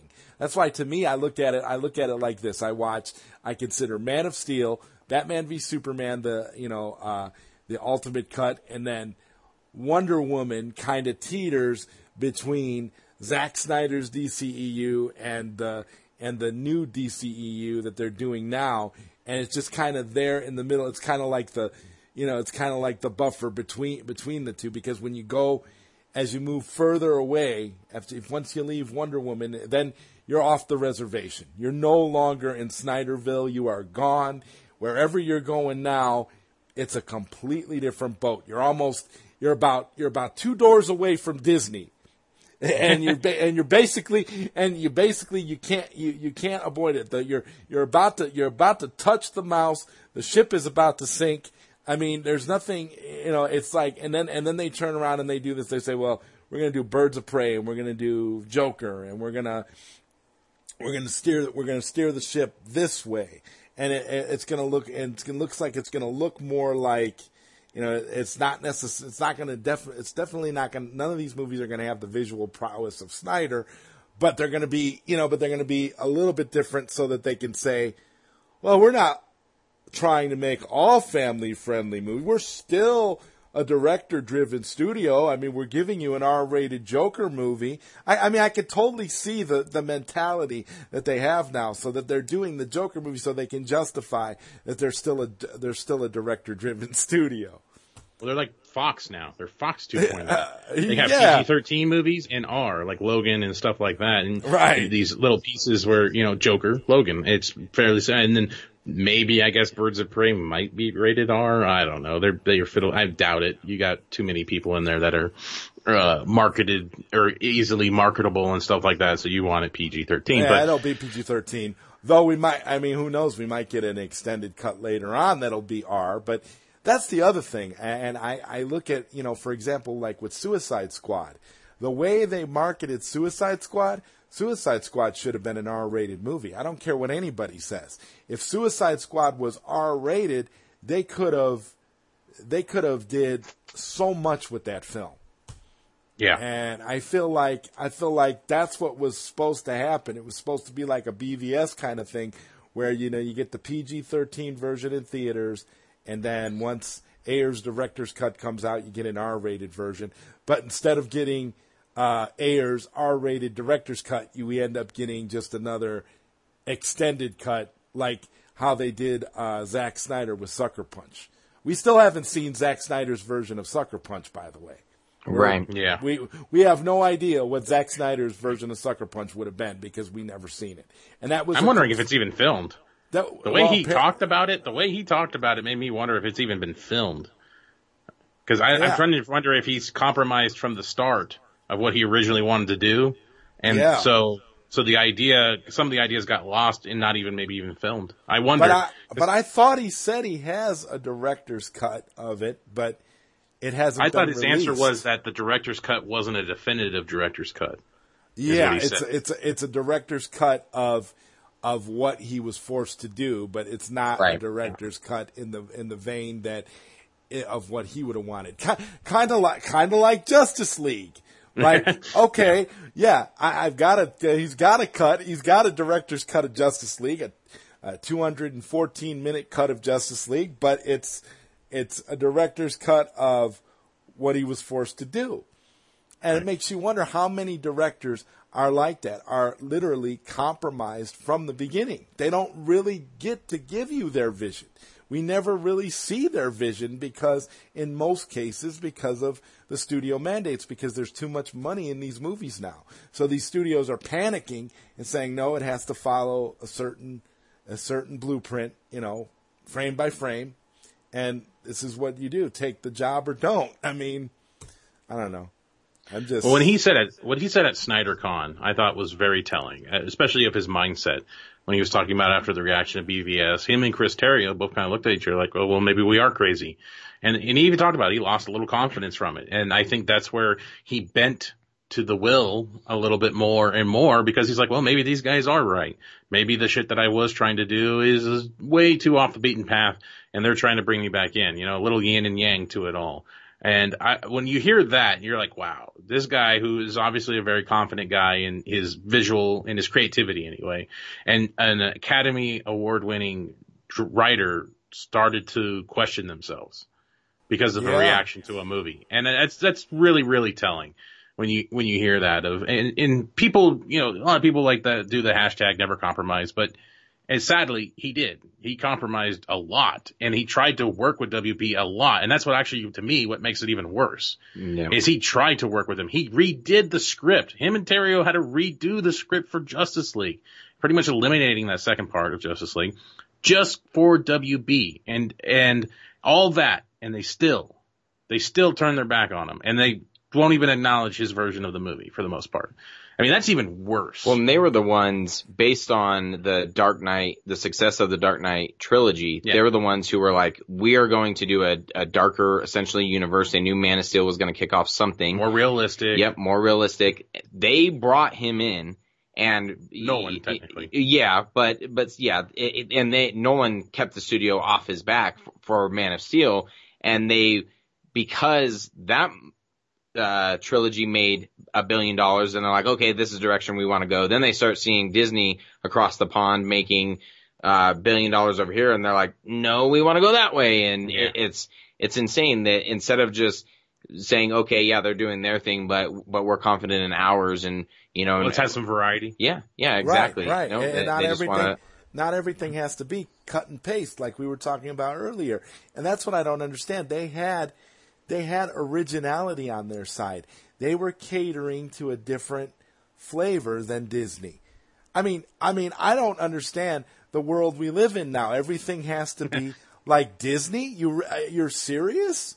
I mean, I I feel like okay, so if this were if this were happening in the 80s or 90s, what would a RoboCop have been like? What would Starship Troopers have been like? What Oh, would man. what would The Abyss have been like? Would we have even gotten the Aliens movies at all? I mean, I, I'm just I'm sitting here thinking to myself, like, my God, if Disney had that much control back then that they do now, where every studio wants, particularly Warner Brothers, wants to emulate them, there's a lot of movies we would not have gotten. And I don't know about you guys, that Christopher Nolan Dark Knight trilogy, that wouldn't have happened neither. Yeah. There's no way. There is no way that trilogy would have been considered too dark. It would have been considered. Uh, it would just would not have. It would not have fit with today's. Everything's got to be funny in order to make money. It just would not have worked out. It's I don't crazy. Uh, the amount of money when when you go into even with theme parks, I've I've been really fascinated with with Disney, the amount of money they put into the research of their theme parks and and you know when when to start popping popcorn, how loud to have the music at a specific time of day, uh, you know, just different things like that because they they put so much money into researching humans essentially and and how Behavior, they, yeah behavior, how they react to certain things, and they've obviously done something like that to for their movies as well. And you know that any type of theme park, whether it's Six Flags, Universal Studios, or you know Great America, you know any, anything like that, if, if you're familiar with with Great America, but all, all of those. Uh, all those theme parks are great for their own reasons, and if they were all trying to continue to replicate Disney, it would it's it would be very difficult to do. And I know from things that I've read that they are. They're trying to say, okay, how can we be just like Disneyland? How can we be just like Disney World? Because this is what they've done instead of just being confident in exactly what they're doing. And it's, it's fascinating to me, but also, you know, uh, just painful to watch as well. Instead of uh, back to the Netflix thing, uh, they're confident in what they're doing and what they're trying to do and the creativity and they're bringing people because of that instead of trying to emulate Disney, Disneyland, or whatever it is that they've created. You know, one of the funny things was when we went to SnyderCon, and Zack Snyder was kind of, you know, he was laying it out to the critis- the criticisms he got for uh, Batman killing and all this other crap. And Shane and I were sitting next to each other. And we're like, yeah, we see the references all the time about, you know, the Snyder fans are a cult. And uh, we were sitting there next to each other, and like he's saying that stuff, and him, Shane and I both, our eyes are lighting up, we're clapping, we're like, yeah, yeah. And then I looked at Shane, I'm like, fuck, we're a cult. Yeah. basically a cult. Yeah. Yeah, I was like, Bec- it- it- damn it, that's, we're- we're that's in a what cult, it feels dude. like. that's that's what it feels like. It's it's been they've painted a picture that is so bleak and, and dreary around us as Snyder fans that yeah, you almost feel you almost feel that way because it's a it's there's a reason that we have such a reverence and love for Zack Snyder. His films have all touched us in different ways and have made us feel things that other films have not. And the idea that, and the idea that, yeah, because we're, because we have this deep, intense, you know, love for what this director has done and how he, and how he portrays himself, we're cultist. Well, if that's the way it is, hey, that's, Well, that's just a it was—it was just funny to being in, in. the, in that room with with everybody and just like it, you- you could just see the momentum, like the Yeah. feeling in the fun. room, and it's just like people are leaning forward in their chairs, Your eye, your, the eye, your eyes gleaming like that. on hanging on every word he was saying at that moment, and I'm just like, and we were just enjoying it so much, and then, and then I just realized. Uh, I was like, "Damn it, Shane! I think I think we're in a cult, but I love it. Yeah, so this is great. Where's my Yeah. popcorn? yeah. Can can we can we get an amen? I mean, for real. I mean, it's like, oh no, Yeah, release the Snyder Cut, you know. And, uh, amen. and I, I, which I, I- got to yell. so so I guess I, I guess I guess now I, ca- I could ask you guys, how disappointed were you guys with the release the Snyder Cut? Uh, or the lack of release the Snyder Cut questions or anything in regards to that at at SnyderCon. I mean, because I, I kind of feel like, you know, you go to an event like that and it's you know, it's SnyderCon. If you're expecting to hear anything at all, you're, you're going to expect to hear it there, even more so than like Comic Con or anything like that. So what? I mean, you got and you guys, you know, guys have talked about your feelings about this before, but I mean, have you guys had any like new revelations or thoughts on it since the time has passed and since you've been, you know, since now you're you're away from it and you can you can look back on it as a positive memory? Well, I, think it was uh, honestly a, a lot of it was just a whirlwind of of different emotions. We had we met a lot of really cool people, a lot of people that thought like us, that felt you know just as frustrated as we did, uh, and and that that aspect was was awesome, was a lot of fun. The other side of it, as the days kind of grew on, and we we only went to two of them. Uh, we we weren't even at the the uh, first one for um, Dawn of, Dawn of the Dead. Uh, but as it kind of continued to to grow on, our frustration with the people who were actually getting to answer the questions or ask the questions, that that's where a lot of the frustration came from. Where we're like, what the hell? You're you're wasting time. It's it's hard to it was it was really hard to to get the ability to get the microphone past you and be able to ask a question. And we felt that there was a lot uh, uh, a lot of people who felt the same way that we did, and a lot of people that knew what the goal was going there to to get some questions answered. And there was just a lot of valuable time that was wasted, and I think that's where a lot of our frustration came from. And it felt like he wanted to say stuff. I mean, he was drinking. Yep. He was ready to go, and he wanted to say stuff, and I think he wanted to answer these questions.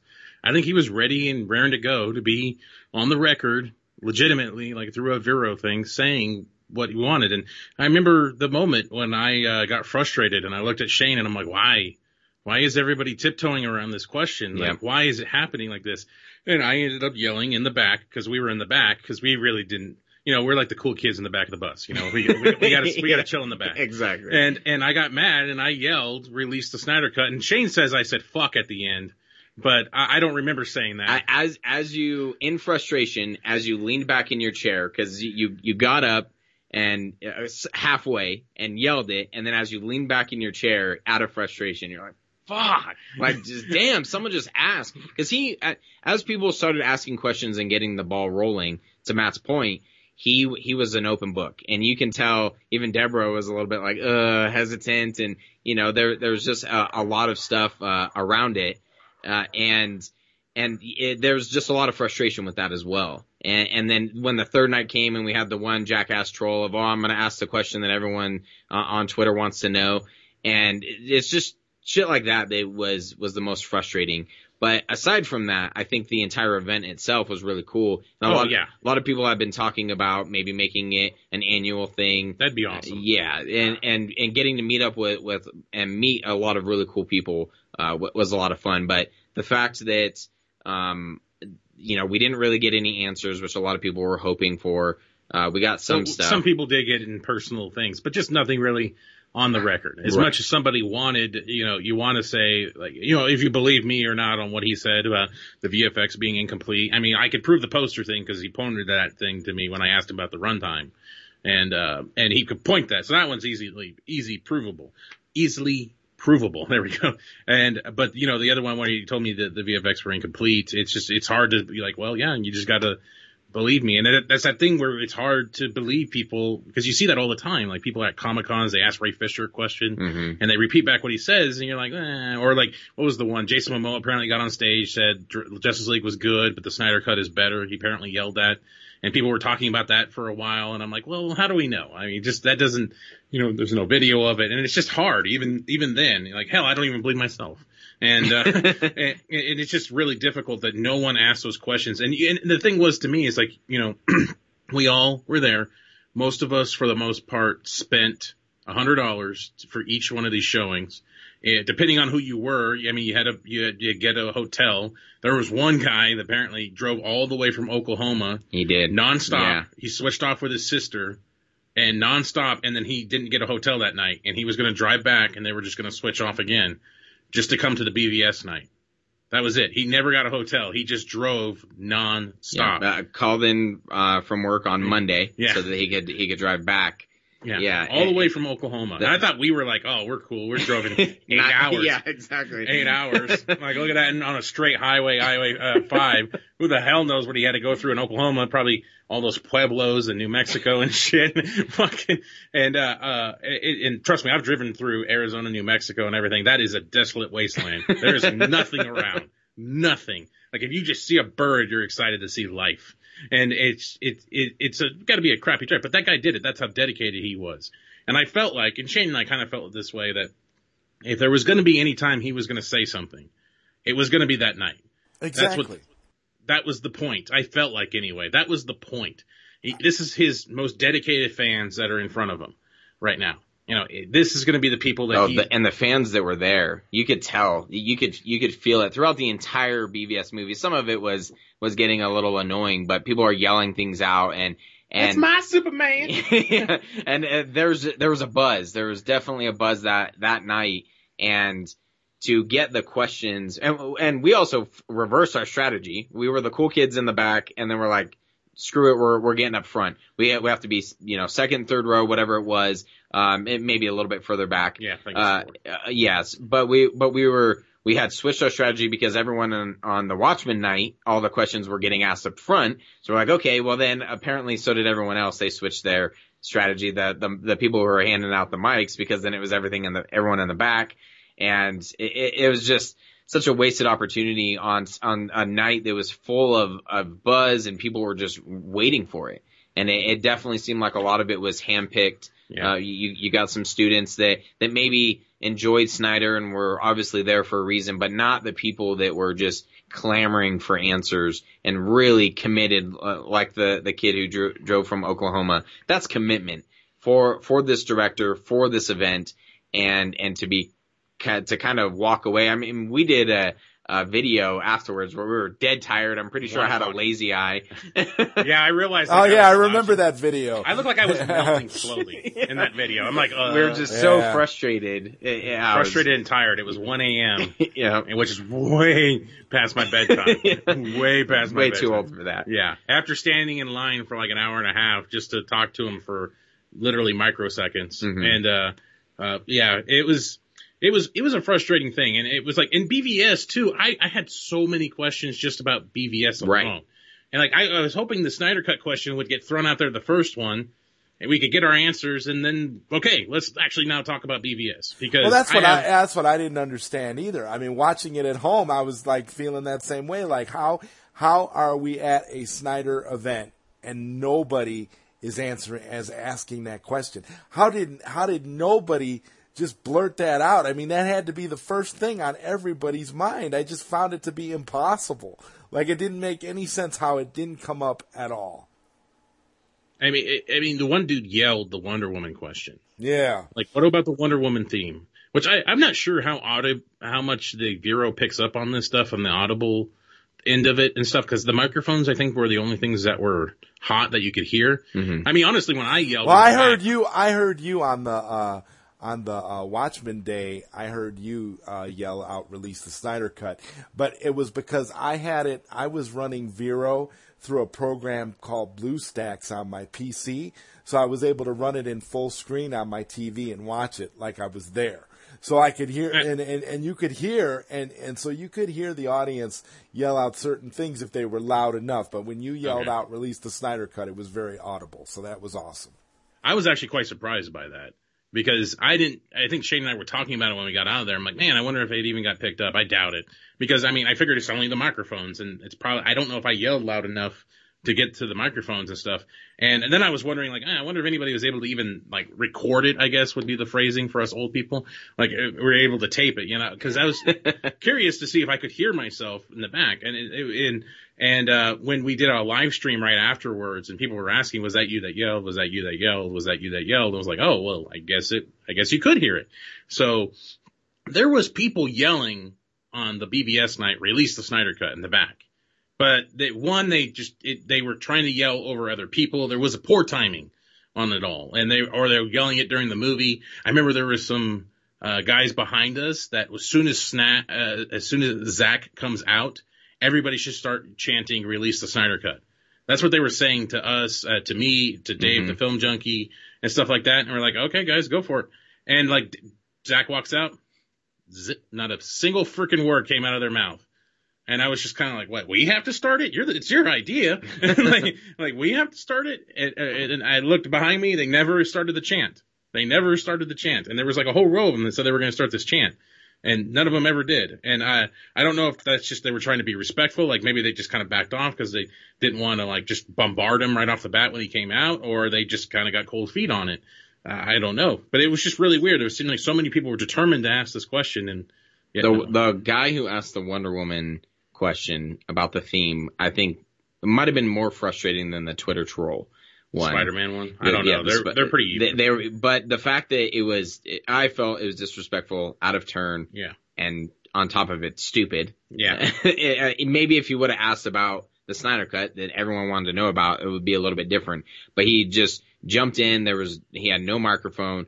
He and he wanted to ask the all important question, and he, and Snyder was confused. He was like, "What are you What are you talking about?" Yeah, she can use it if she wants to. like it, it, just that that was incredibly frustrating. And I'm like, "Are you kidding me?" It, just the, the the amount of opportunities that we have right now, and and you're gonna jump out of turn, and you know we're all trying to show some level of respect, and uh and that that was frustrating. And then you get the the Twitter Spider-Man troll guy, and I don't know, frustrating. I, I don't know how that even how that even happened. I mean, that should have been the first question out of anybody's mouth. I mean, in all honesty, I mean, you what you guys were paying money for this, like Spider Man. Yeah. Like I, I just that's what I don't understand. You're paying, and and I, I agree with you. He looked like he was ready to go. Like he wanted to answer these questions. If they were asked, he would have given you the answers. He probably would have said everything everything that he that he knew. But nobody asked. Nobody. Yeah, that's. It's a weird turn of events, man. When you look at Twitter and you look at all these people that are like, you know, they've been demanding this thing, and, and then you get this chance, this opportunity, once in a lifetime. You know, little Eminem there for you. Anyway, uh, but uh, you get this chance and you don't do it. You don't pull the trigger. You like you raise your hand, you, you get your question, and like and. You know, I remember the Watchmen night. The one guy was asking over and over again about to Larry Fong about what what lenses he uses. Which at first I was like, okay, that's kind of cool, but then he was dragging it he on. just kept going. Yeah. kept going and on and So on. is it like this type of camera? He was definitely a student. yeah, Yeah. And, and I was just like, wow. And then and then a couple other people, uh, you know, got the microphone that I thought for sure were going to ask it. People that we know that follows us, and they decided to ask a different question for Watchmen, which is fine if that's what they want to ask. But I was surprised when I saw certain individuals get the microphone that I knew would have really wanted to know this que- answer to this question, and they didn't ask. And uh, I, I thought that was telling. I was just, I don't know, I don't know. I, I, I got people- this. I got this feeling like you guys were told before you went in there. No Snyder cut questions. Like that's just the, that was just my mentality. Like they had to have been told ahead of time that they couldn't ask about that because why would you? Why would not one person who got the mic think to ask that question? I wish that were the case. Yeah, I- then it would make sense. Yeah, I do know that there were there's a group of people that are a lot closer to Snyder than we are, and they knew they were hoping that someone else would ask because they didn't want to be disrespectful, uh, being as as close to Snyder as they are. So they were hoping, and uh, uh, one or two of them got the microphone and kind of knew, okay, they're not going to be the ones to ask this this question, but they're counting on the rest of us schmucks to to ask. And and then you you know you get the one girl who finally kind of opened the can of worms, but she was so nervous that it kind of went into the wrong direction anyways. And uh yeah, it, it just I don't know, it's crazy. Right, right. Where, where she asked the question, uh, where she started talking about Justice League, and he made the joke about was it fun to make, and I think that kind of just like threw her off. Like she didn't, and she was nervous, and that that. Yeah, she but see, backpedaled a little her, bit, like oh maybe see, I shouldn't ask. With her you could see you could see genuine like she really she was determined to ask that. And i think it was just nerves that got her. But everybody else i don't know what the excuse was. I, I really don't. Like how do you ask about spider-man? How do you do that? It's- and walk out and walk out of the event and walk out of the event alive. I was, is that even- I was shocked it didn't happen at the Dawn of the Dead one. Yeah, I was. We went to a Ducks uh, Sharks game that night, and I was clearly expecting to open up Twitter and Yeah. see somebody asked him, you know, about it, and this was his answer. I was waiting for it, and it didn't happen, and I was kind of surprised. I'm like, wow, okay, that's that's interesting because I literally thought that was going to be the first question when someone got the microphone. That was going to be the first question they asked. I remember uh, there was a, a funny story, I guess kind of funny depending on how you look at it. But Dave Chappelle came to. We live in Reno, Nevada, and he came here, and he actually got. He walked off stage because all people kept doing every time he tried to tell a joke was "I'm Rick James, bitch," over and over again at him, over and over again, just constantly heckling him. And I was worried before the event that was going to happen to Snyder, where people were just going to constantly yell at him, "Hey, when are you? When is your Justice League coming out?" And I thought that's how people were going to act. And it turns out no one was like that. I was the dumbass that yelled from the back, apparently, and uh, and just no one else went for it. And it was just like, wow. What do you, what do you guys think the reason for that was? Why do you think that nobody asked? I mean, I could understand some people, and like I said, the girl being nervous and not knowing how to say it. What do you think? You know, the reason was that it didn't get asked at all because that's the part that to me is like somebody is going to do it. Somebody is going to ask, and it, it's not like it would have been a taboo question. Like that, people danced around it like it was something that was taboo that they weren't allowed to say. Do you think people just felt maybe people felt that if they said it, he wasn't going to be able to talk about it, and they didn't want to be the one that said that and have Zack Snyder have to say, "Well, I can't." I can't talk about that. Do you think that that's what it was, or I mean, I just because because going off of the atmosphere, it seemed like Zack Snyder was pretty much down for anything. You could have asked Zack Snyder what brand of underwear he was wearing that night, and he would have told you. So Oh, yeah. I don't. So Heroes I don't Commando. understand- yeah. So I so that's why I'm saying I I don't understand like how it didn't come up at all, and I just wanted your perspective of why you think why you think that was. What do you think it was about asking any questions in regards to the Snyder Cut? Why it seemed like it was an off limits thing, and nobody bothered to even say it at all. initially our thoughts when we were when we were there after Watchmen Night had concluded and, and nothing got asked was the timing. We thought, okay, we're they whoever's gonna ask this is gonna ask on the BVS night. This is where the most people are gonna be present. Um, you know, tickets had sold out. It, it was an insane amount of people in, in that theater at the time, and that was our initial thought. And and I don't know if maybe in hindsight, maybe some people who who got the microphone, they almost felt that it was a little taboo or they didn't want to bring up a touchy subject because there there was a lot obviously involving Justice League and maybe they felt it was a little bit disrespectful, a little more touchy um given what what had happened, what what went down and and ultimately the movie that we got from it. Um so that's the, really the only excuse I can come up with for people is is just that you know they wanted to kind of avoid that maybe maybe someone else will ask it and then unfortunately no one no one really ended up getting the microphone who was like, nope, I'm, I'm just going to ask this question because everyone wants to know anyways. I think maybe a possibility was that maybe they thought they would put Snyder in an uncomfortable position, Mm-hmm. and that maybe he could get in trouble with WB if he says anything. I, I- Well, yeah, I with the way with the way that you know, with the way that you know, Deborah Snyder kept doing like face palms and stuff with certain things that Zack was saying, like particularly when he started getting into his story about the about what his original plans for Justice League was. Like she kept like I mean if you see her you see her kind of in the corner kind of doing making these faces and things and it's kind of and I kind of feel like maybe yeah maybe that's what it was. I mean imagine how Deborah Snyder would have been had he started talking about Yep. the Snyder cut. I, I don't know. I was just trying to I, I'm just, just trying to piece it all together. But did you guys happen to pay attention to her reactions or we what did you think?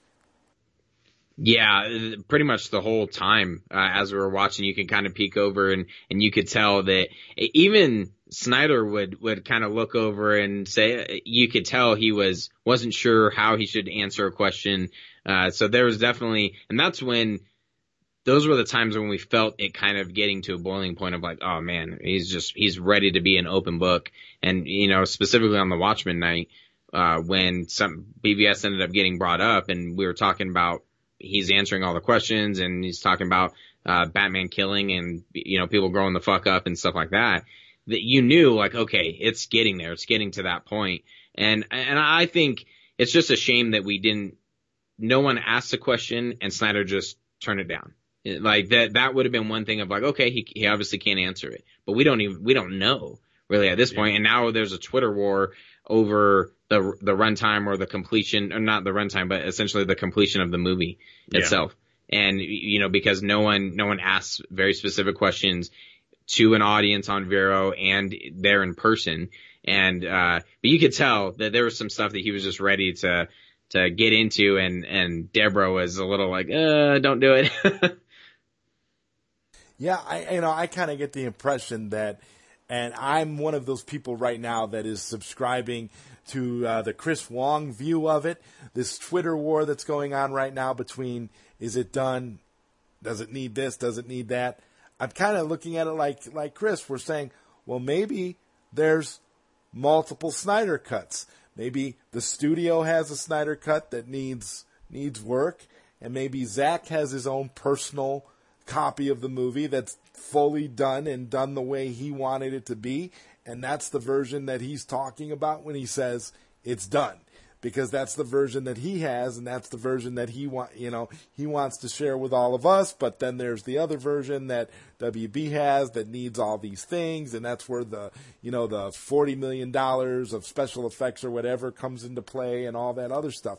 So I'm kind of looking at it like that because who knows? Maybe he worked on it in the months you know, on his own. Maybe he worked on it in the months that that have passed. I mean, because you know, Justice League was kind of a long time ago now, so you never know. Maybe he had a chance to to do it, and so now when he says it's done, he he's definitively saying it's done. But then at the same time, the studio controls it all, and they've got their own, you know, they've got their own version that he did that that isn't quite done. So I'm kind of, so I'm kind of, I kind of look at it like that when when now when when people are arguing like that. I mean, who's to say that it's not that it's not a case of both? One is done and one isn't.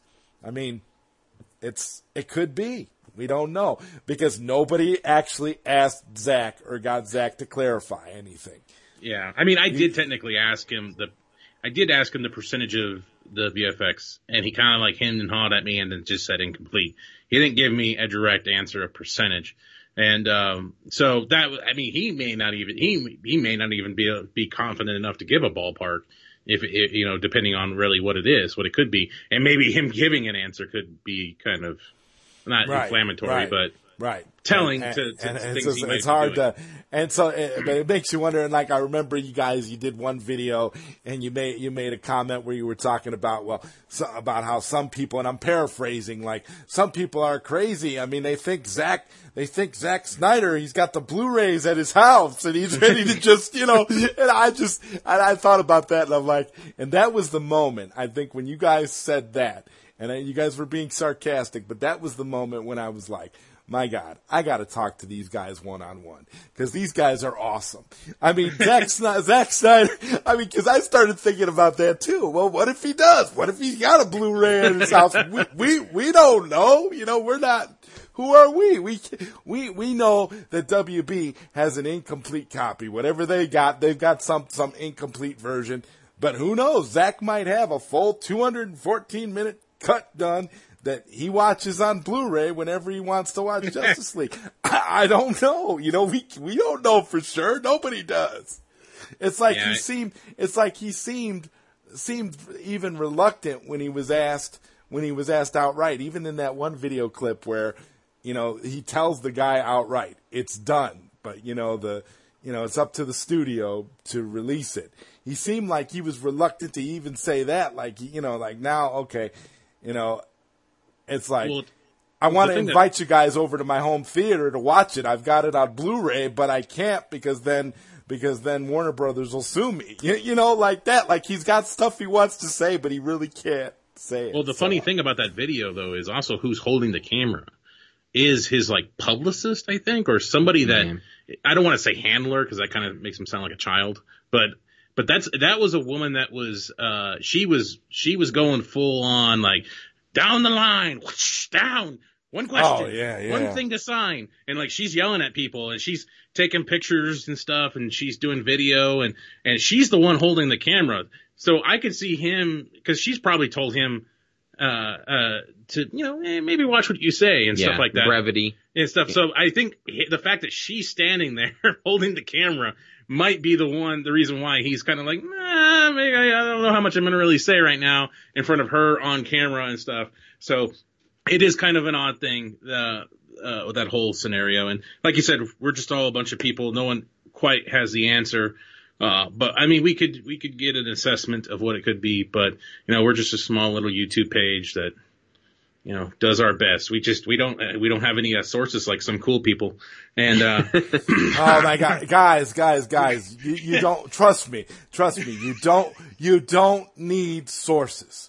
I, I, I'm gonna say it. I mean, I, you know, when I had that source for that brief time, I swear to God, if I ever get an opportunity to hear from a quote unquote source again, I'm just gonna delete the message.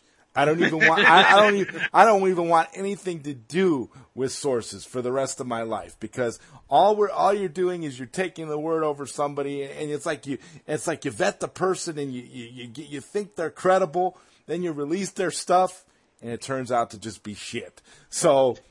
So hey, I you know hey I'm there. You guys you guys are doing a fantastic job, and just you know you don't you don't need any sources. You guys are you guys you you guys use old fashioned common sense, and that is fucking awesome. That's the know- truth. The lost art. Yeah. One of, one of my favorite, actually, you know, one of our uh, most monumental moments ever as this tiny little YouTube channel goes back to a point where probably no one listened to us. And it's one of my favorite stories of our YouTube channel is when we pissed off Marc T. Nobleman. Oh my god. Do you know who that is by chance? I, I don't. Okay. so he did the book Batman and Bill. And, uh, oh about- yeah, okay. Now I know who he is. And he was yeah. predominantly in the documentary of Batman and Bill that was on Hulu. Okay, okay, yeah. Did you see that documentary? I certainly did. Yes. Okay. So at this time, we maybe have 25 subscribers. Right, all family, probably. family and friends at this Pretty point. much. Uh, we, we were doing more podcasts at the time. This is when we weren't focusing on YouTube. We were doing podcasts. So we would take excerpts or just put the full podcast up in one picture and stuff. So we really just didn't have any traction on YouTube overall. And we had a Twitter page, maybe 15 people following us. Again, family and, and friends, and for the most part. And, uh, we did a review on Batman and Bill, the documentary. And we talked about the documentary overall as fine, but we criticized the shit out of the Marc T. Mobile, uh, Nobleman guy because he seemed like he was freaking Jesus throughout the thing. Like they would put a silhouette of Batman behind him and like he really smelt his own shit. And like we were making fun of him in it for how he presented himself anyway in the documentary. That was kind of how it was. And then we had a couple issues with it. Uh, you know, it was, uh, how it was presented that they just had nobody from the Kane, uh, family and that they had no writers or any comic book people that were even remotely on Bill uh, Bob Kane's side at all. Right, and it, right. It, was, it was a very one-sided documentary, and Yeah. that kind of tends to happen with documentaries Yeah. as it was. But we were just laying out some of our issues with it. Yep, taking one person's uh, opinion or you know uh, encounter of what happened versus someone else's things Yeah. like that, and then only showing one. And then we were just kind of questioning a little bit, like you know, Bill Yeah. Finger. It's like, why didn't he pull the Jack Kirby thing? You know, you're getting screwed over. Why don't you bounce to the other, the other side, the DC side, or in this case, the Marvel side, and start doing your own stuff? And and so we were just kind of like, oh, you know, that sucks. You know, we don't really know the story that well, the way that was presented. That- uh, Exactly, that- and the do- and the documentary didn't really do it any favors when it comes to that and comes to giving the full story either. So we criticized it for that. We had uh, Shane posted it on Twitter after maybe a month of being recorded, and we had five views on it on YouTube. Five. Guess what? One of them was Marc T. Nobleman was it was one oh of the my guys. god! Wow. And he starts tweeting at us saying, you guys don't understand this, yada, yada, yada. It just keeps going on and on and on. And he's like, well, if you guys want to have a conversation, uh, you'll have to email me. But didn't give us his email address. Shane actually had to hunt it down on some website. Yeah, it, I believe it was it was I can't remember his own website or something like Yeah. that. Yeah, And so we started doing email corresponding messages back and forth. We had five views on the video. Five. And it never went up. it never went up from there. That was that was its threshold was five. And he decided to call us out on Twitter. And, and then we had this corresponding thing where we were talking about this and he's like, well, I can't prove that. And then we're like, well, what about this? Oh, I can't really, you know, there's this and this. And I have six golden age writers, you know, that, that would love to punch Bob Kane or something like that or, or corroborated the same story. Right. That's Yep. what it that's ultimately what it came down to is once you, you're interviewing all these different people and they're all saying the same thing, you tend to, to believe that. Okay, fair enough. Uh, but we still had some things that we were kind of questioning and, and how exactly how Bill Finger reacted and, and Yeah. things like that. And then, then we did a follow up episode. Yeah, we like, can we use this email? Only if you're verbatim with your message. You Yep. have to read it word for word. so we had a chance to buy everything back and go, you know what? We were, we, uh, misunderstood. Well, we didn't. yeah, and then we read all the email. We're like, well, you know, we still have a problem with this. Yeah. Totally just brought it all back, pissed him off, and he ended up sending us an email like a year later or something, didn't he? Didn't he? I don't know. And saying like, you guys may not remember me, but I'm glad that you guys like. He finally checked out our response. Oh yeah. and like, we're like. Why are you watching us? There is nothing to. we, we have no footprint. Everyone, if you were to to look up the hashtag, um, whatever the hashtag that was surrounding the the movie, I, Well, it was funny like Bill because all of his Finger and- retweets were like people saying, "I love this Yeah. Best documentary, Exactly. way to go, Marc T. You know, you're the man." Because I think he was Noblemania. He used the Yes, whole. that's what that's yep, Yeah, that's what I was Noble. Noblemania, all this stuff, like nothing but positive praise. And then the, there's these jackasses with five views that dare question. so that's he was he was probably the type of guy who's sitting around on scouring the internet for any kind of reviews about his his documentary like a narcissist. So he's Yeah. doing this and that's how he came across your your thing with five views because he's a narcissist looking for something specifically related to the work that he did. That he, he needs that he needs that gratification, positive or negative, and because your stuff was negative, he was he singled you out because Yep, nobody trounced else on it. Wh- everybody else was everybody else was like a sycophant telling him how great he was. So yeah, that that's what happened there, guys. That's our greatest accomplishment ever. that's awesome. That's just that Pissing is just Mark- awesome. Martino. Uh, five views. That's incredible. But we were so horrible at at our show for one at that time and social media that we didn't use hashtags. So he was definitely looking up just you know Bill Finger or or any response to to his documentary or the, you know that that specific documentary. Yes. And then uh, I laugh about it too because we had we pretty much had the opportunity to probably bring him on a podcast, and instead we just corresponded through email.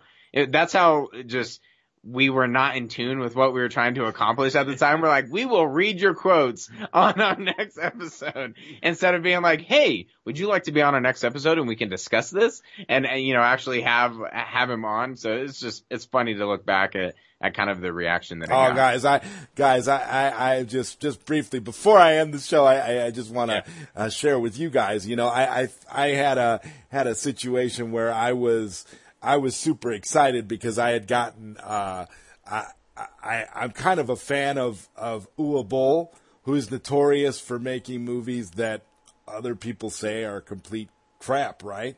So Doesn't he make I- the video game movies? they're movies, yeah, movies based on video games, movies Yeah, yeah, based yeah. on.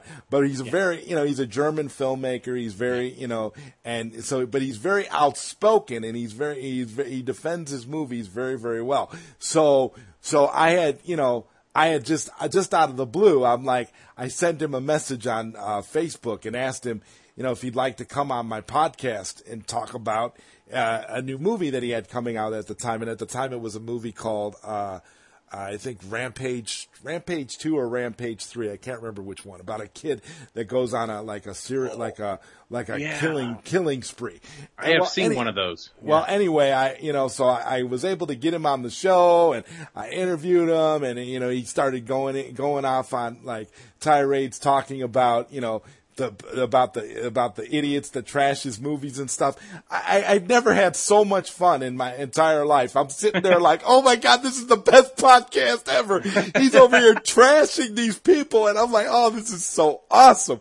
And I'm like, and I'm in the back of my mind, I'm thinking, wow, you You know, it doesn't get any better than this. The point is, if, if it would have been a situation like that with you guys where you're just going back and back, back and forth through email correspondences, yeah, it's like at some point you you were just going to say, please just come on my come on my Yeah. show and let's talk this out because I think you guys I think you guys would have had a great time had you guys done that. And he probably would have been a lot uh, been a lot nicer to you too.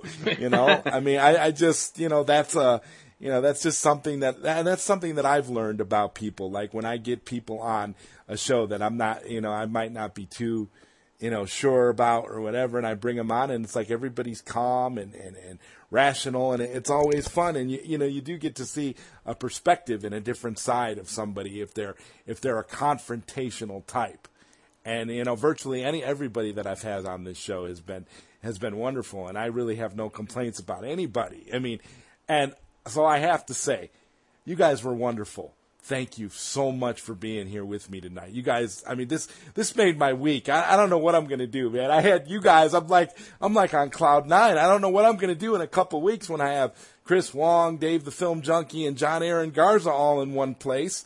I, I, I don't I, I don't know what my response is gonna be there.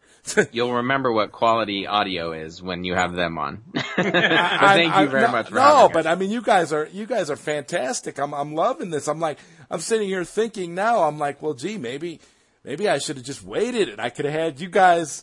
I could have had you guys on them with them too, and it would have been just one big, you know, battle royal Yeah, podcast. that's that's a little bitty too many people on a gangbang right there. That's just but, I, but I, I think I think that'll be I, I don't know that'll that's something that that's on my bucket list to do a podcast like that at some point, and so maybe that'll be something I'll consider when uh, A round you know, table. like w- when the That'd si- be yeah a, awesome. ro- a round table when like say the Snyder Cut comes out.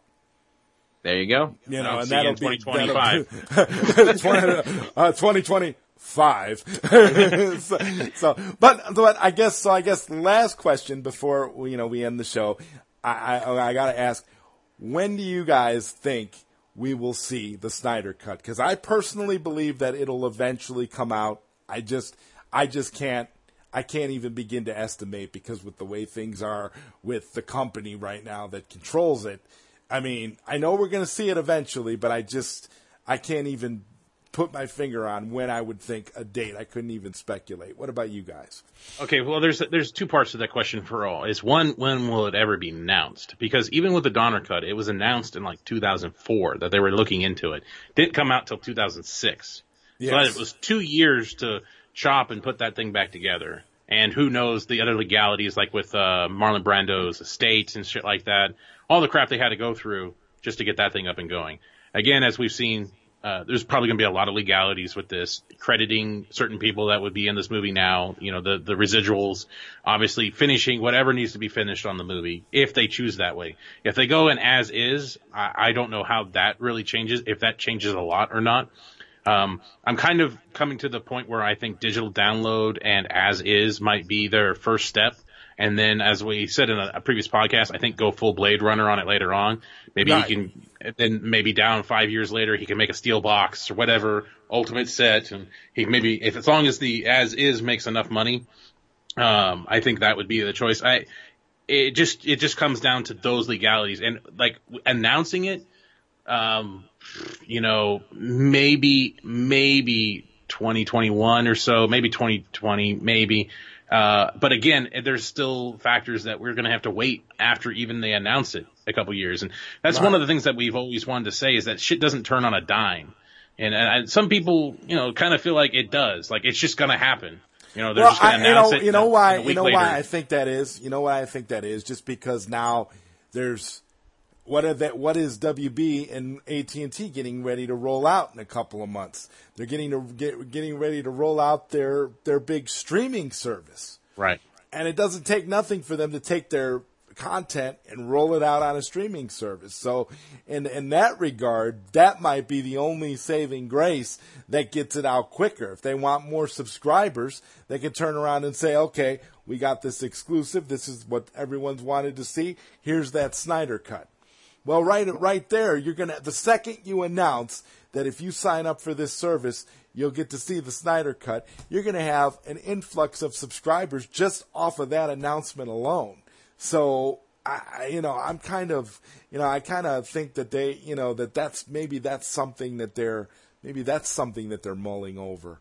I don't know if uh, I don't know how well a streaming service idea is going to work. Dropping it on the streaming service because I think you you don't get maximum profitability if that case. Because like for instance, if they dropped it on the DC Universe app, that uh, say in a month they just decide to drop it on there. Well, they're closing that, so that's yeah, I know, I know but I'm just saying a hypothetical situation. Uh, Shane and I already have a year subscription. They don't make any money off of us uh, watching that movie. If they make it digital download, everybody, you know, there's the people that are subscribed to this the the streaming service, and then we're, you know, Shane and I are going to dish out the 15 or 10 or 20 bucks, whatever they ask for, for the digital download. So that's, I think that's where they can get a highest profitability is on the digital download. On the streaming service, you're going to have people sign up for your streaming service no matter what. Yeah, you'll have a huge influx, but I think if you do, you have to make like a minimum, like, uh, sign up now for six months. And that way they can lock people in for that long at least. And then they can Oh, maybe yeah. make some money off of that idea. But, and also though, the other thing is, I think some people are more reluctant to get stuff if it's behind a subscription service paywall and I think there would be much more uh, capable of just hitting download on the digital download because I've seen anyway. If you follow the UFC at all, they moved all their pay per views to uh, ESPN Plus, and they have a huge drop off right now in buy rates because you can only order their pay per views through ESPN Plus. So now it's behind a subscription service. And they have a huge drop off. Some of the, their biggest pay per views that they put together, less than 100,000 buys when they were getting 200, 300,000 buys on normal pay-per-view services. So I think when you tend to put something behind a paywall like a subscription service, you might get less uh, people behind it or people that care less because it's that one extra step. And sadly, some people are just really lazy and they just don't want to take that extra step to, to do us do something like that. So I feel like a digital download would be the best one, the best point. But I get your point. Like if you want a huge influx and make your numbers look great, uh, announcing the Snyder Cut on that AT&T or Warner Media service or whatever it's going to be, uh, would, would definitely bring the numbers. at uh, launch. Yeah, you have that. You have that coming out at launch, and you use that as a as a spring pole to get everybody in there. I mean, that yeah, for that temporarily, that would, like you said, that influx, temporary Yeah. influx, would really make them look good out of the gate. Like like the way you know what like Cobra Kai did for YouTube Red. Everybody loved Right. that Cobra Kai TV show, but then the second Cobra Kai is over, everybody cancels their subscription. It's like, hey, you know, That's me. yeah. Yeah, it's like uh, it's like YouTube doesn't have enough. YouTube Red doesn't have enough great content to keep you interested. They're Right. they're not they're not Netflix yet. Cobra Kai is a great show, but they got a long way to go before they're they're Netflix. It's it's you know, so I don't know, but yeah, yeah, I'm with you guys. I love I love that Cobra Kai show. That show is like that show is like is like nostalgia crack. It so is. good. You know, it's pretty sweet. I love the music in that. It always makes me laugh. I just enjoy the hell out of it. They play the 80s music and stuff. It's great. Oh yeah, it's so wonderful, so so wonderful. And and guys, again, this show tonight was absolutely wonderful. I appreciate you guys staying for the full two hours. That was amazing. Time just flew by. Yeah, it did. be- I can't- It I actually can't believe did. it. It- yeah. I looked over and I'm like, okay, where are we at? It's It, I looked at the clock and we're in the West Coast, so it's 7:40. I'm like, shit, and Shane just nodded at me like, yeah. Wow, and, and that's amazing. That is amazing. And like, like I could say, you know, you've you guys made it to the end of the show.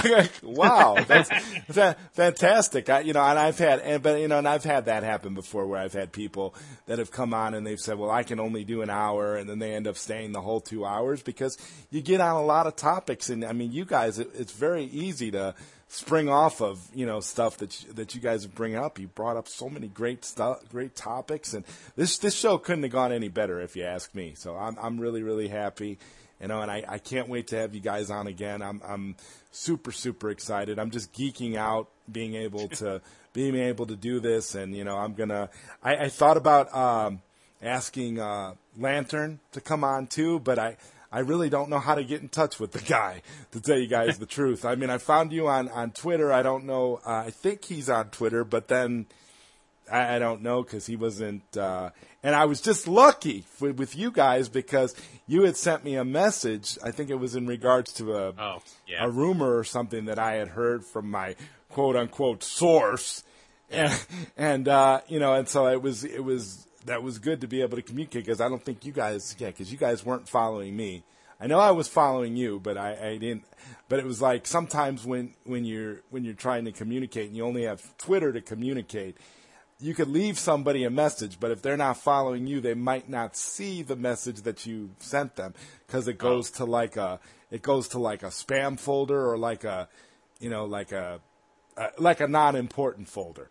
So I, Oh, I was I, I was glad that we had that you know that we had that initial communication so I could I could get you guys on because otherwise I could, would have had you guys on a long time ago if I could have. So ah. It works either way, man. Yeah. It Yeah, just- we it just- appreciate it. It just is how the cookie crumbles. That, there you go. There you go. I think I'm gonna go have a cookie right now. This, great. this was a great. This was a great show. Again, thank you guys very much for being here. Thank you very much, and thank you to the audience for tuning in for over two hours of the Zod Rider Show on PSN-Radio.com. I will be back next week for the uh, uh, episode of the Zod Rider Show. I'm calling uh, the Zack Snyder Fan Edition. I'm having a guy on who's just a fan. He's not a YouTuber. He's not a. He's just a guy on Twitter who asked if he could come on the show and talk Zack Snyder movies with me. So that's what I'm going to do next. That's what I'm going to do next week, and then the following week we have uh, Chris Wong, Dave the Film Junkie, and John Aaron Garza. So that should be an amazing show, especially considering all the shit that's been going on with those guys lately. so that should so that should be a lot of fun. I, I I'm like, oh my god, talk about talk about good timing. I don't know, but uh, but uh, yeah, thank you everybody for listening, and we will be back next week.